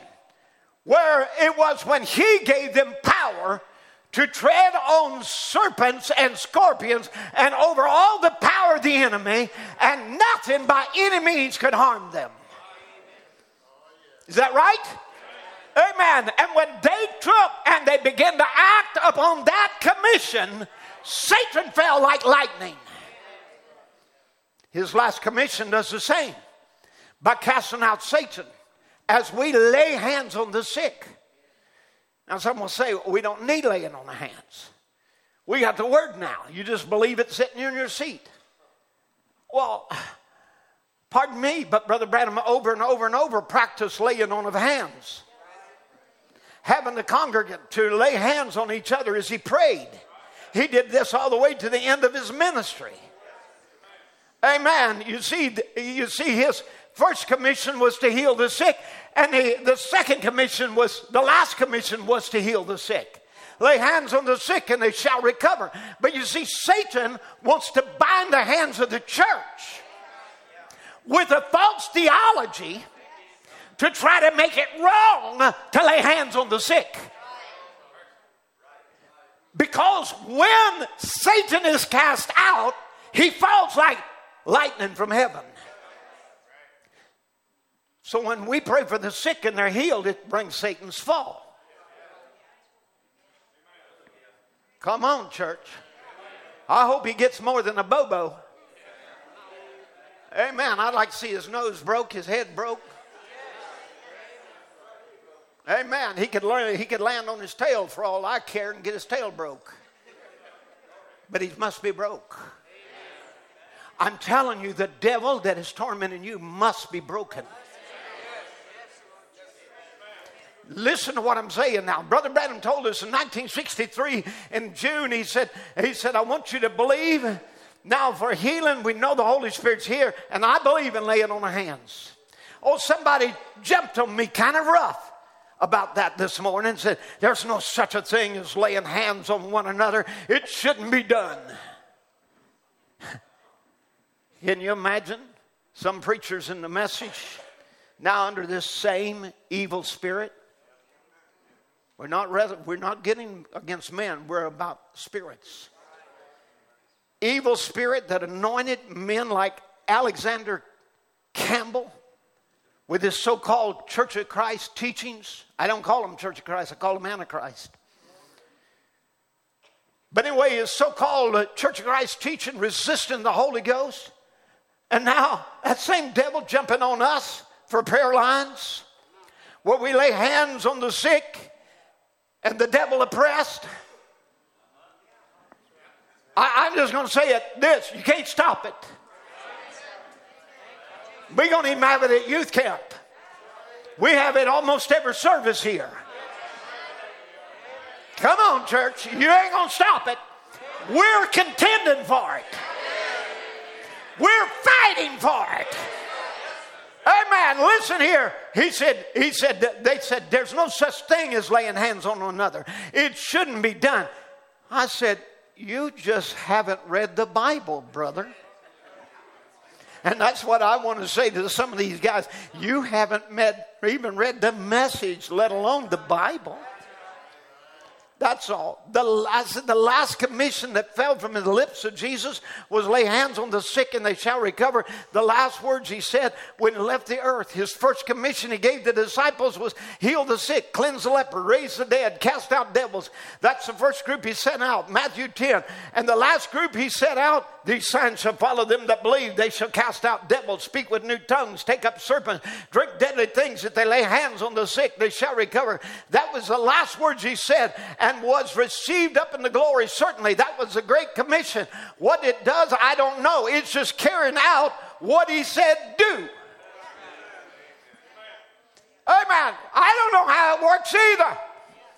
There's no power in my hands, no power in any preacher's hands. I don't know how it works, but I just know it works. Amen. I just know because he said do it, we do it. And that's still the commission. Now, how can anyone, now I'm contending, I'm arguing, how can anyone be against altar calls and praying for the sick? You think that's against church order. You obviously hadn't listened to church order.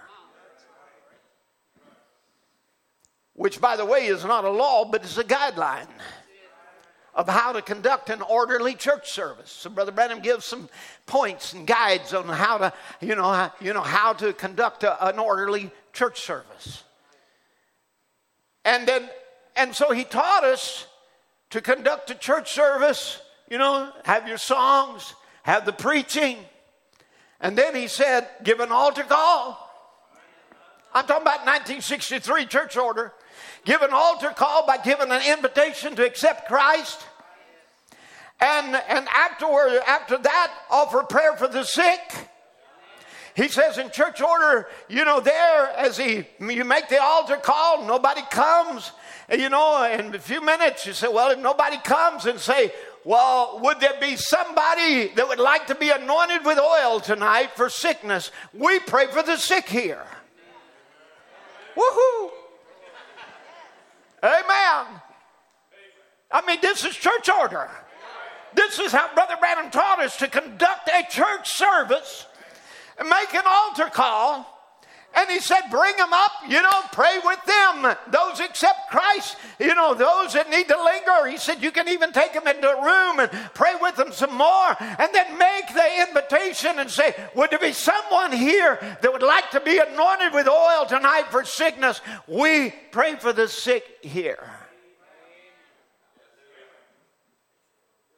But Satan, with all his ecclesiastical pressure, is trying to stop us from fulfilling the Great Commission. To preach. Preaching's under attack. Don't preach, just push play. And Jesus said, Preach. Paul said, Preach. Brother Branham said, Preach. Is that right? Amen. But you see, ecclesiastical pressure to try to keep us from fulfilling the Great Commission to preach to cast out devils, to heal the sick, to speak with new tongues. Amen. It's Satan with ecclesiastical, religious, through the clergy pressure. Look at the revelation of the trumpets.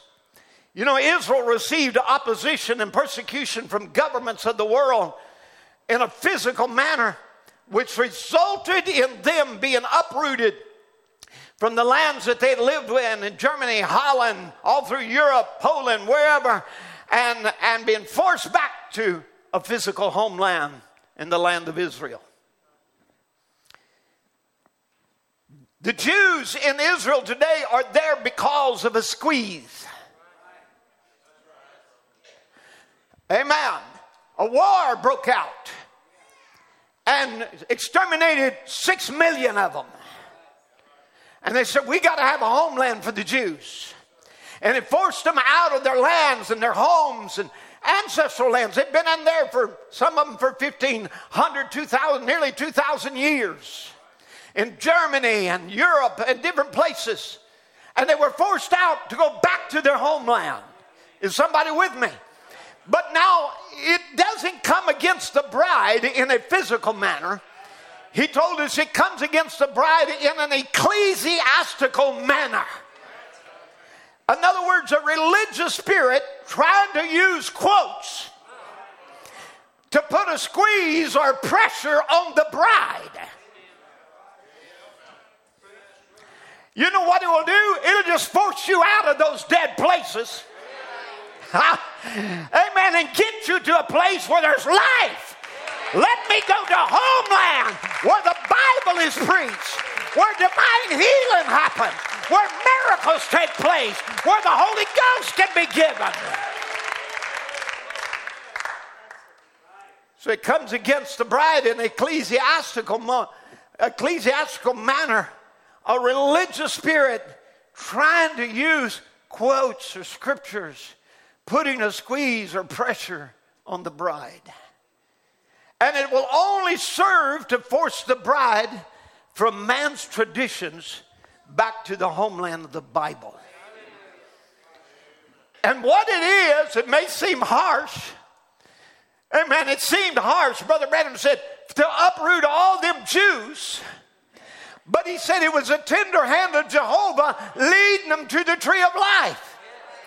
You see, they had to get there in order to receive the Messiah. Amen. And he said the same thing that is happening here. He said ecclesiastical pressure is pushing there against the bride, pushing her out of the systems of man back to the homeland of the Bible.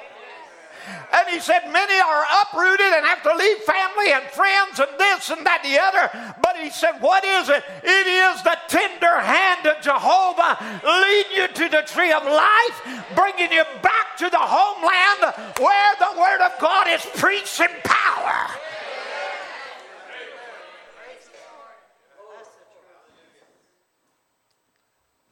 Like Brother Branham said in the third Exodus, the people were in Egypt in the days of Joseph. Remember, they were there, and our days of Moses, they'd been there for 400 years. Why was he in Egypt? There was a reason they got in bondage. How come they became slaves? The people of God became slaves. Why would they be in that land and out of their land? God had promised Abraham I'll give you this land. This is it. Why wouldn't be the people be in the place that God provided? And he says, that's the question of today also. God gave us a Pentecost. He gave us a book of Acts. He gave us the Holy Spirit to lead and guide us. He gave us a land. And why are we out of it? Why is the church out of it? Why isn't the great Christian church today living again like the book of Acts, bringing forth the same thing? There's some reason for it. And you know what the reason was? It was because of the dirty jealousy toward a brother. Why did they hate him? Because he was a brother? No, not exactly. They hated him because God dealt with him more than he did the rest of them. And they didn't want his gifts, they didn't want his dreams. They rejected his supernatural of our intellectual conception. And that's why today so many are out of the land of milk and honey where miracles flow freely and the sick are healed and tormented spirits can't stay. And Brother Branham goes on to say, they thought they would never need him. They thought they would never need this supernatural, this Holy Spirit. He types Joseph to the Holy Spirit. We don't need speakers with tongues. We don't need interpreters of tongues. They've adopted a man made system to take the place of the Holy Spirit. Therefore, there is a people that's elected that has their names on the Lamb's Book of Life. They can't go for that. They are spiritual minded, and therefore they can't go for that. They can't stand it. Hallelujah. I believe that's the bride of Christ today amen, that are elected, their names are in the Lamb's book of life. They can't stand that. Amen. So they have to get out of there, get to homeland somewhere, get back to the Bible, get back to the message. Amen. Where the faith is contended for.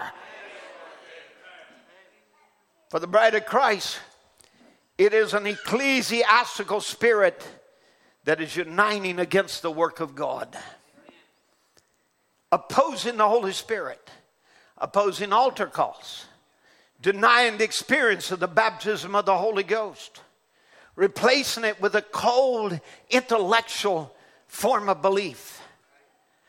Ah, I hear it all the time.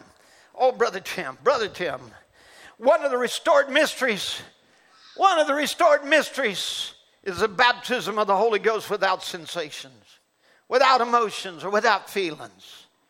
That's a lie.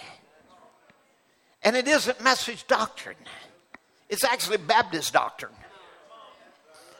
It's a part of a quote, like the one Satan used to try and trip up Jesus up on the Mount of Temptation. And when Satan uses a quote, you better watch out. It's not the word, it's a twisted with an implied meaning, something different from the Bible. And Brother Branham said, I'm not much for dead things. By the way, this is after the seals. So I'm not much for dead things. So anything without emotion is dead.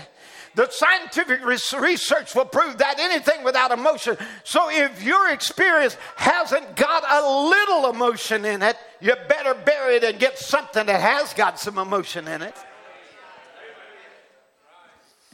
Amen. The restored mystery lays in the second part of the quote which declares the person of Christ performing in you the same works that he did. And what were the works that Jesus said that we would do? Speaking with tongues, heal the sick, cast out devils. Amen. But you see, when you deny laying on of hands and deny speaking with tongues and deny the power of the Spirit and deny the power of, the, of, of, of casting out devils, then that's where you see uh, that ecclesiastical spirit begin to put a pressure on the bride. Now, John 14, 12 said, The works that I do shall you do also. And you hear it all the time from these false prophets. Just receive the message and believe it. You got the Holy Ghost. That's the evidence. Oh, sure, you will say amen. You will agree with all the word. But if the signs don't follow, it's just an intellectual conception. And because what they're preaching has no power, then they have to replace the power with psychology to treat the symptoms of sin rather than the old fashioned sin killing, devil destroying, Holy Ghost power to cast Satan out. And it's ecclesiastical pressure against the bride of Christ, and it comes from preachers that are comfortable with the anointing on the ministry, but don't want it on the laity because they can't control it. Remember that now, though it's not time for the actual forcing of the mark, I'm going to lay some things here just in the next few minutes. Though it's not time for the mark of the beast, the actual marking, it happens after the bride is gone. But there is a spirit of unity of ecumenism. To unify, trying to unify the bride message people with the teachings of denomination. This is what's happened when psychology is brought in. It's unifying, bringing in their methods to try to conform and reform rather than the power of transformation. So I want you to understand, you know, when the bride is gone, there will be the actual forcing of the mark of the beast. But right now, there is a spirit of unity, an ecumenism that is affecting the minds of the people. Remember, the Bible tells you that they will all give their mind to the beast. And it's a cord of of so called tolerance that is binding the people together, an acceptance of evil, and forcing you to call it good. And it's a move to make unbelief acceptable. And they bind together against the Holy Ghost, against the gifts of the Spirit, against God's power to seal for an easy believism of just believe the message and you're you're sealed. Now, Brother Branham called it a boycott. it's what we call today a cancel culture. So you cancel anyone or anything that dares oppose you. Remember, it's not physical yet, it's spiritual. Like Brother Branham said about in Satan's Eden about men and women wearing shorts, he said they belong to a society. Whether they know it or not, they're perverted and don't know it. They're spiritually belong to it and don't know it. That's what he said. And you can spiritually belong to something and don't even realize you belong to it. It's a binding. Remember, there is a binding going on. God's going to take a weed into the garner, but the tares will be burned or bound together. Amen. And, and now I want you to notice it's a uniting, and people spiritually belong to it and don't realize it. Now, I'm trying to show you, we're trying to uncover so that you can see what you're contending for. Because Satan wants you to convince it's a move of God. It is not a move of God. It is never a move of God when we have to have our men have classes week after week after week to teach them against sexual uh, habits. That is not a move of God. That is a move of ecumenism to make you like the rest of them because that's the power of denomination. The power of the gospel changes the nature. Amen. We don't need, we don't need weeks and weeks and weeks of that. We need a getting in the presence of God and getting delivered from the power of sin and the changing of a nature. But Satan comes along and he wants to bind together. Because this is what he's doing in this age. He's binding the tares all together. And he uses, we're all the same. You know, message churches become same as denominations. There's no healing there either. There's no miracles there either. There's no experience in the Holy Ghost there either. What have they done? They've been brought into accord and they're being united with this instead of this, the Word. Follow my thoughts now. Listen, Brother Branham. Spoken words, original seed. I predict the two Pentecostal, uh, the two denominational groups, Pentecostal and evangelical groups, will work together in a denomination. I predict they're going to work together. Watch. They will unite themselves together, become a member of them. All of them are the Federation of the Council of Churches or the Council of Churches. They already belong to it, all of them, and they will come through them a forcing or a boycott that will stop everything but what belongs to that union of churches. The Bible said there would be a boycott even to such a way it would cause people to not be uh, to buy or sell unless it received the mark this, the mark of the beast, which is Romanism, the image of the beast, which is Protestantism. The beast had power, authority to give image, the image life to speak, and it did. That's the confederation of churches when they confederate themselves together. Now, there's many young people here. I don't know. Jesus may come this afternoon. He may come next year. I don't know when he's coming. But remember, if I don't live to see that day of his coming, which I hope I will and somehow believe I will, now I, if I don't see it, don't let this word ever depart from your ears and your heart. Remember, I speak in the name of the Lord. I believe with all my heart that that's the way it'll wind up. There will be like a union, a boycott, and all places as this will be closed down, and you'll not be able to speak unless you get a permission or license from this Federation of Churches to hold a service.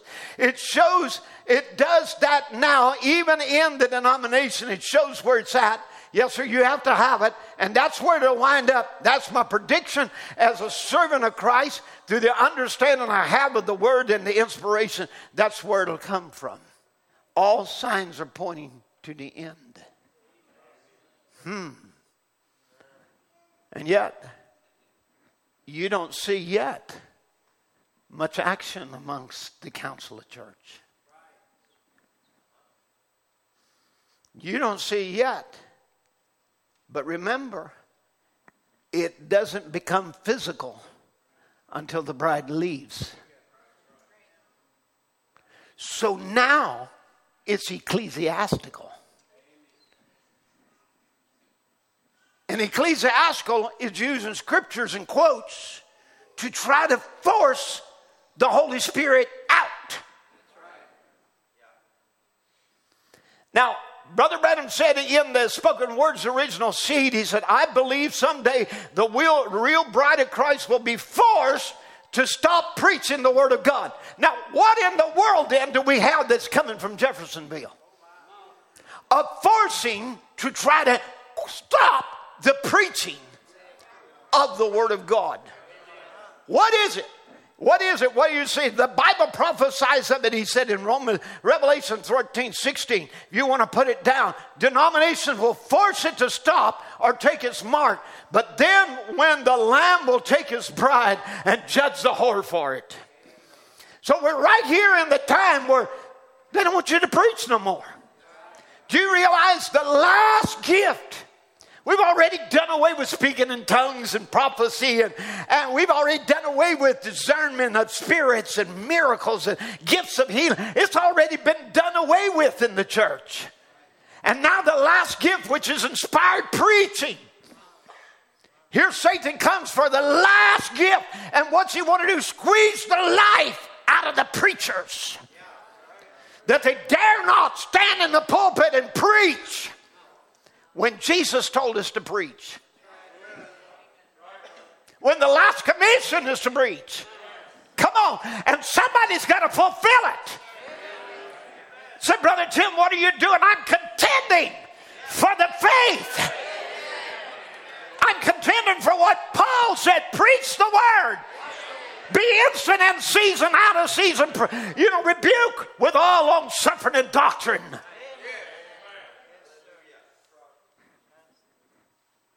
But he said, In that time, the Lord God, the Lamb, will take his bride and judge the whore. Now, right now, you don't see it happening by the government, but the mechanics. Wake up just a moment. Look at your neighbor and just say this word mechanics. Mechanics. Really, then what in the world are you talking about? The mechanics for it to happen is in place. What you see is a spirit rising up, an ecclesiastical spirit that tries to force us to stop preaching, denying us, denying the commandment and commission of Jesus to go into all the world and preach the gospel. And why is it? Is Satan's attempt to stop Mark 16. Keep in mind, the mark of the beast and the fortune of the mark is not yet physical, and it won't be in force until the bride leaves. But however, there's a spirit already at work. And it's bringing a union or a boycott or a council culture of the truth.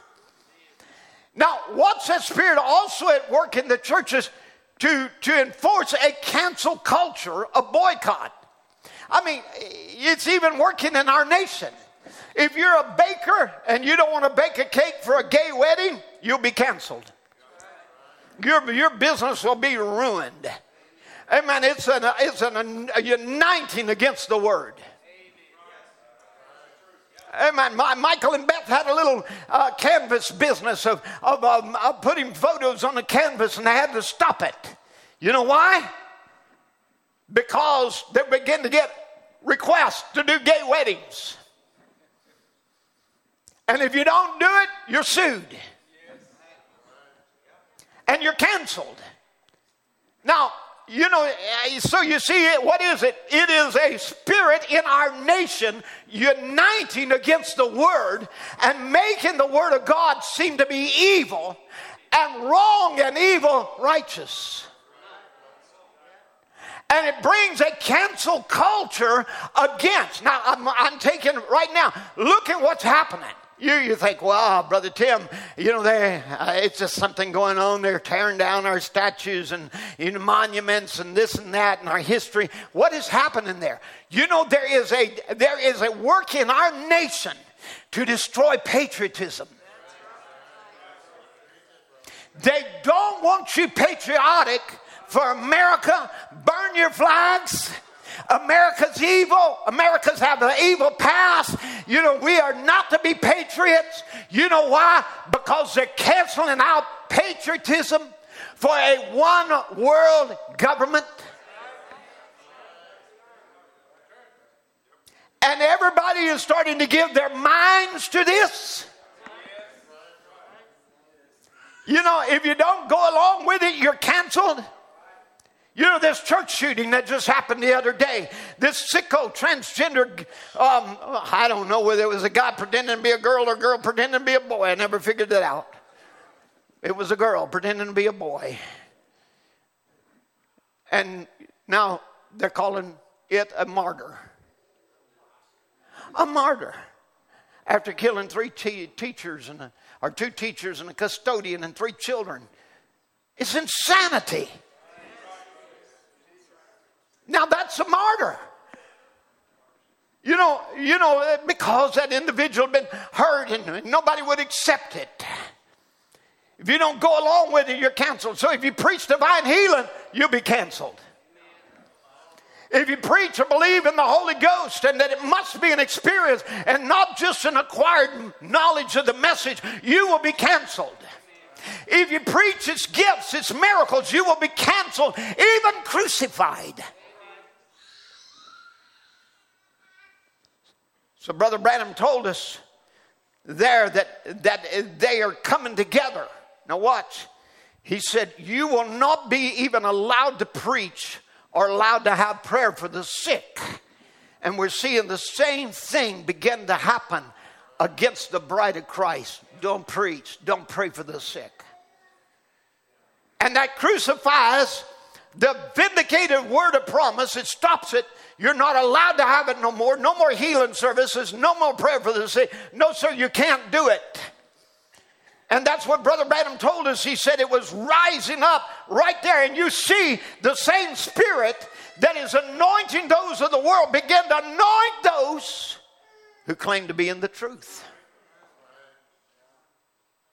Now I'm trying to bring something. Brother Branham said they've already got the machine is being set up and ready to move. The mechanics is already there. They've already got the mechanical system of an organization that's going to bring upon the earth a peace, they say, like a UN.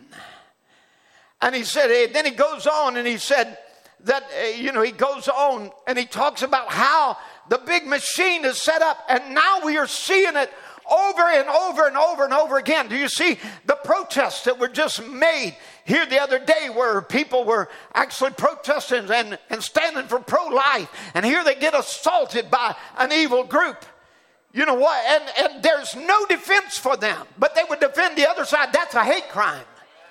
But to stand up for righteousness, no, the police just stand by and let it happen. You see, right now it is a spirit.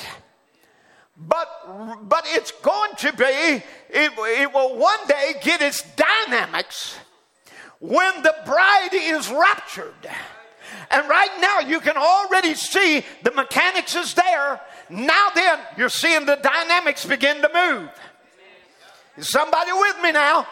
Amen. You can see it beginning to move. Laws are being changed, prosecutors being put into place that, that are bought with money already that, that, that will not even prosecute criminals. All these things that are going on in our nation. I was listening to a report yesterday.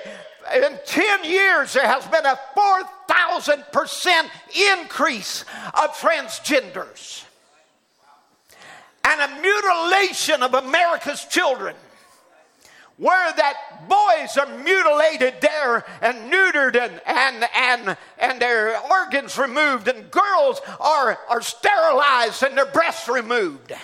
At 13 years old, without parental, uh, without parental consent.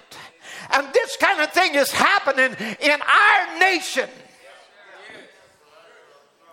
You know why? Because right now we see the dynamics is starting to move in the mechanics.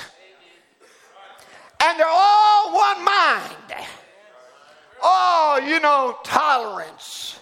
You know, uh, nobody should stand up against it or, or whatever else. And Brother Branham tells us, he said, you'll find out there'll be affiliation. The Pentecostals, the groups will come together and they'll shut the doors on them guys that won't listen to it. And you won't even be allowed to open your mouth, right? But that's when he'll come. That's when he'll show. That's when you'll see a reign. Hallelujah. He's, and he said, somebody's got to stand up for this. He said, like Patrick Henry said, give me liberty or give me death.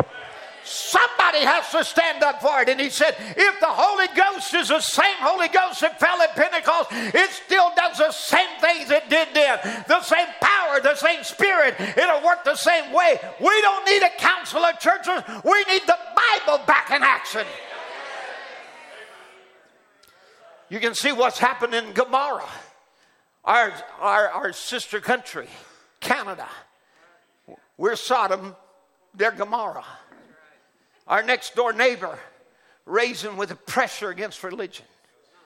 A young man the other day arrested for saying what the Bible says at a Christian school, at a Catholic school. Some of his classmates, young girls, came up to him and said, Listen, listen, uh, we, we are, we're, we're afraid because m- men are using our bathrooms. And we're, we're afraid. They're calling themselves females. By the way, they sent one of these so called females to a female prison and wound up with about 10 or 12 pregnancies. So, you know, here, here again, this young man in school, he just stood up and said what the Bible said. So the Bible said, you know, uh, uh, against that, that men and women are different. And, and he stood up for his female classmates who were complaining that biological males were using their bathroom. And he's been thrown out of the high school and arrested. And you look what's happening in the schools of America transgender c- curriculum forced on our kids, drag queen shows forced on our kids, and corrupt judges striking it down when laws are passed to stop them. Brother Branham look for a squeeze. I'm going to tell you, you're in it.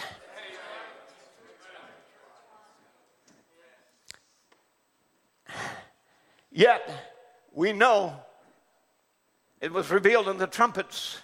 We won't go through the persecution the early church did. And don't get confused with what happens to the foolish virgins who are hunted down by the dragon. But let me tell you, they are setting up and bringing the order, setting the stage for the mark of the beast. And she is rising in power as we head toward it. A one world government with Satan at its head. Look at what's happening in just in the last few years since COVID. Seemed like every calamity they use it, whether it was 911, they use it to take away freedoms. Then it comes along to COVID and they learn another way how far they can push the American people and the rights they can take away from them. You know that. Amen. Where they threw people in jail because they dared to have church. Luckily, we had a we had a, a, man who was a president that said freedom of religion is in our country, and nobody's being shut down to go to church. And so, you know, but, but look at our money. Our money, your money is vanishing in the thin air. Our freedoms are vanishing. They're finding ways to circumvent the Constitution. Here's our Constitution. And they're finding ways to circumvent it. Amen. You want to hear, you know, eh, you talk about freedom of, of speech, it's leaving. They've already censored it. You know, you don't have freedom of, of speech. Just try to get on Facebook and tell the truth. The media companies will, will absolutely censor you and cancel you. Some of you were canceled during COVID just for, just for saying, I don't have to wear a mask.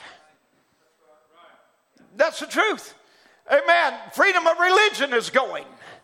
The right to bear arms is leaving. Amen. Our elections is rigged. Our borders are not secure.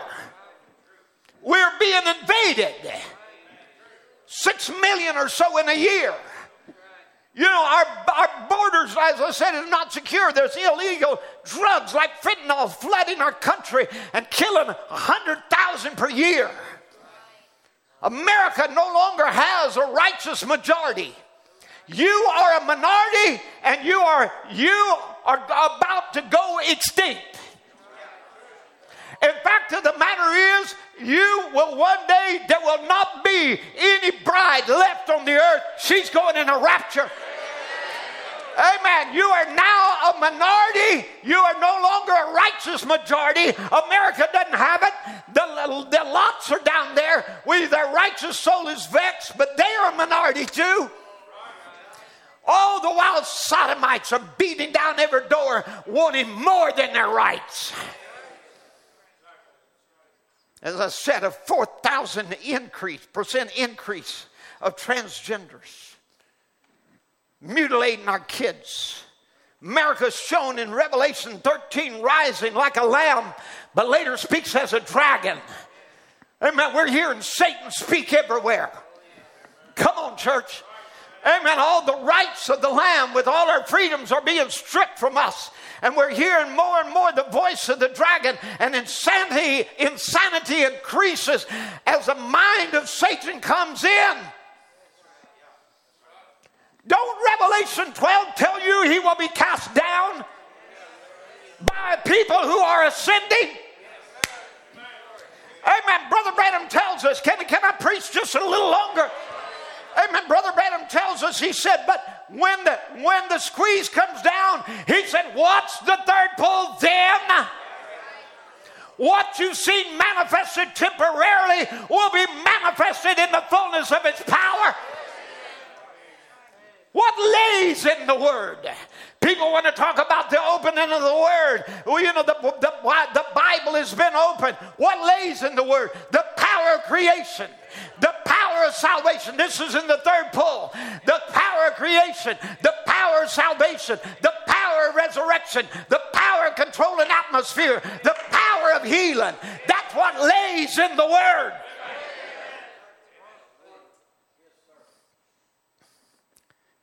Brother Branham said, right now, just as this time has happened, so you can identify its presence among you, but it won't be used in a great way till this council begins to tighten up. Do you feel it tightening? But when that time comes, when the squeeze comes down, then you'll see what you've seen temporarily be manifested in the fullness of its power. The move is on for the bride. And for the bride leaves, it must manifest faith in its full dynamics. And Brother Branham tells us, and I'm closing on this as I bring it right down into this this morning. Satan is there with the mechanics, and he said he's only waiting for the dynamics. And I'm telling you, what we see here in the evil that is going on is only temporary compared to what will be expressed in the tribulation. If you are left behind, you will be hunted down and you will be exterminated and killed. Amen. You will. Do you hear what? The Bible said you will. In Revelation 11, it says you will.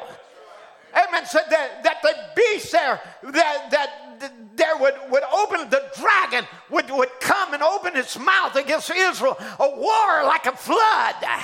And then he said an earthquake would take place. You know what that is? That's Armageddon.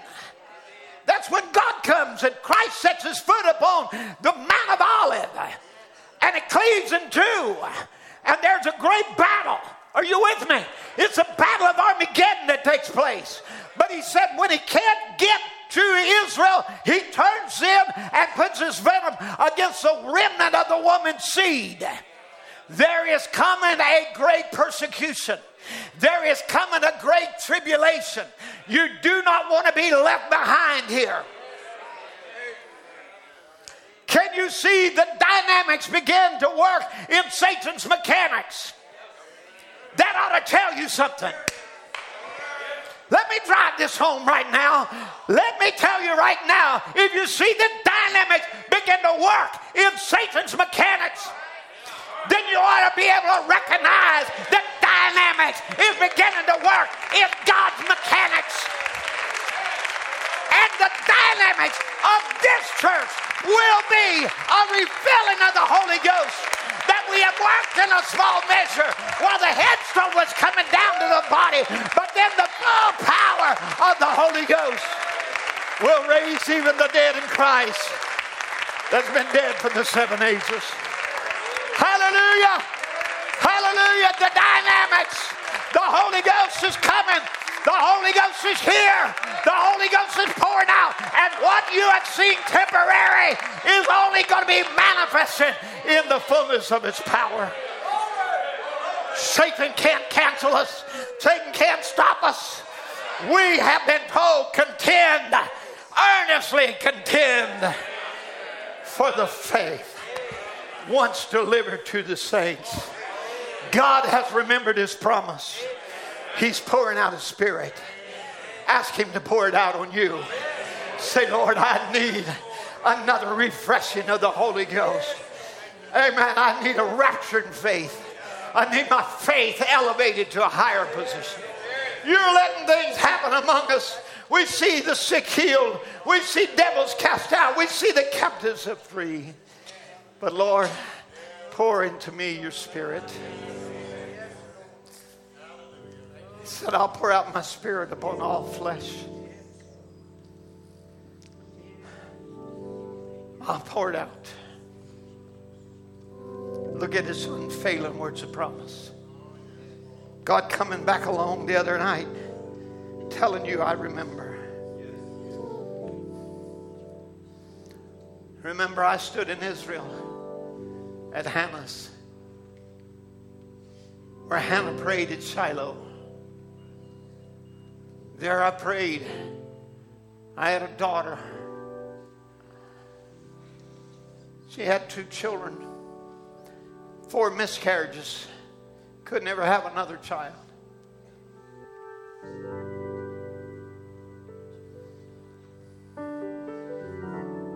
Time after time after time, couldn't have it. I prayed for the barren woman. I called Bethany's name. We had Candace and Andrew and a little baby. Where are you, Candace? Where? Yeah? She in the nursery? I prayed for a little baby. God gave them a baby. I prayed for Esther called her name there. We brought them back little tokens. I looked over the Sea of Galilee. As the morning rose, the sun began to shine upon the waters. And I looked out. These are the same mountains Jesus walked upon, looked upon, the same sea he walked on. my scripture went to at the rising of the sun. Going down of, his, of the same, his name is to be praised. And I began to read out, just began to rejoice.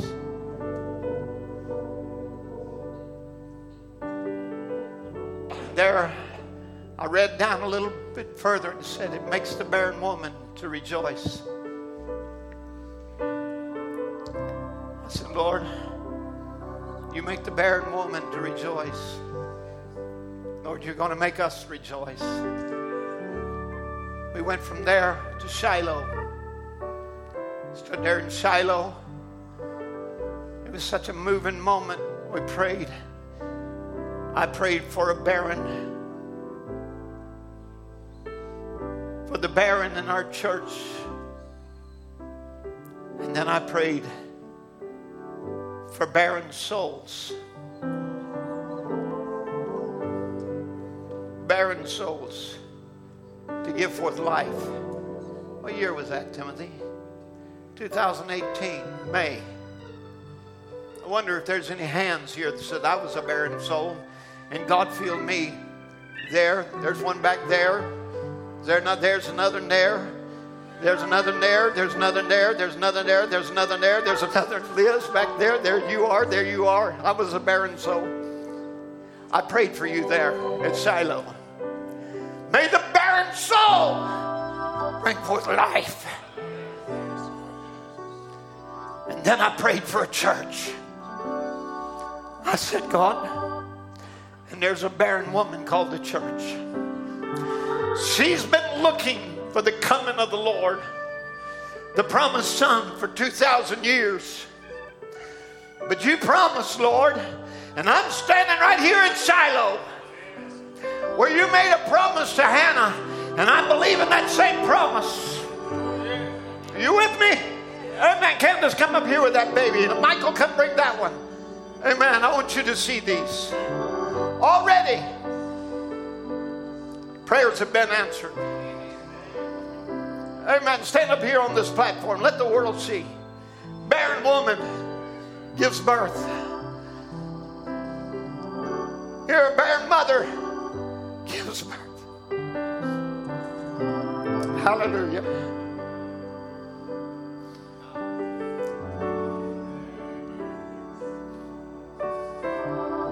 What am I doing? I'm reaching for the promise. I've got these by the hand. I'm reaching for another. I'm not giving up. Amen. I'm looking at you, barren souls. Raise your hand again, real high. Amen. I pray for you. But let me tell you again I'm not giving up on your loved ones. I'm not giving up on our young people. I'm not giving up on any barren heart. I don't care how bitter, how barren, how evil it's been, how many miscarriages you've had. It doesn't matter to me. There's nothing too hard for my God. I believe God will set the vilest sinner free.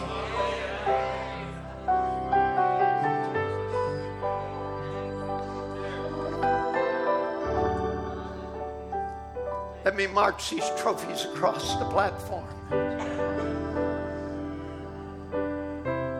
Let me just march them across. There's more coming. There's more coming.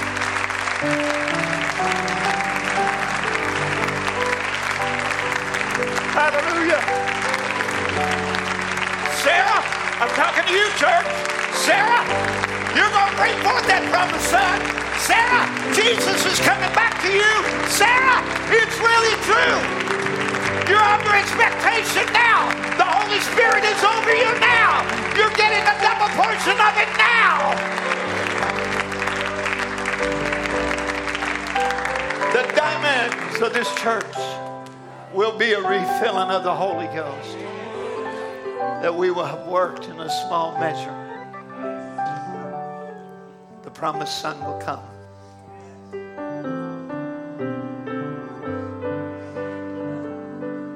The church, the barren church will rejoice.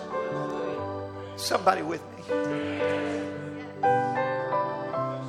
Don't get nervous about this. This is my niece by marriage.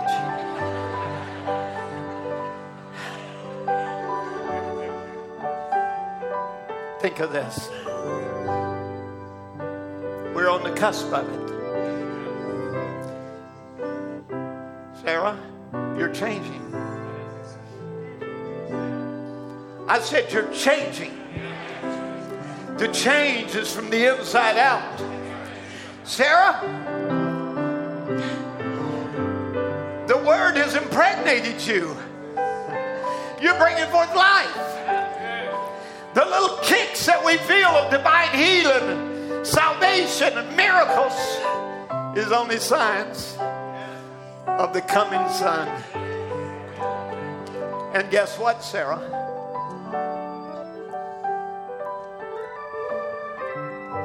The enemy has laughed at you all of these years,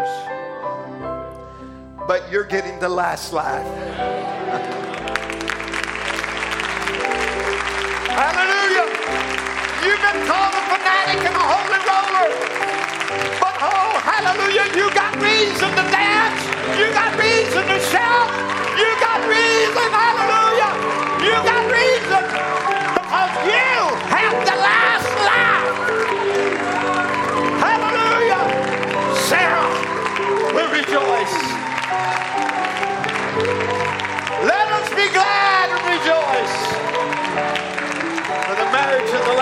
come and his wife has made herself ready.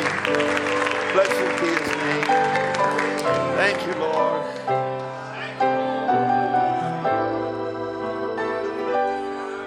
Praise God.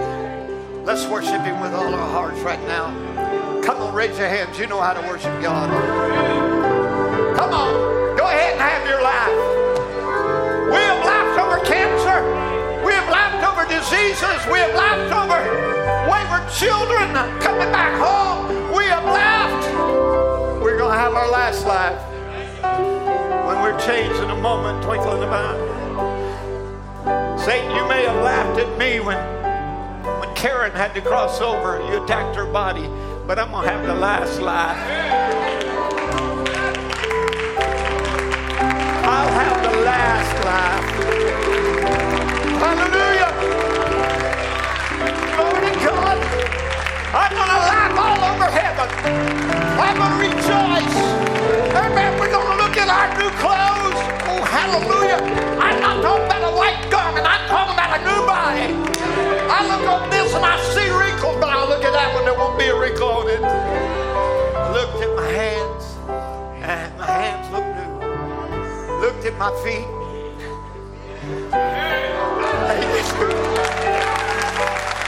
They danced all around me.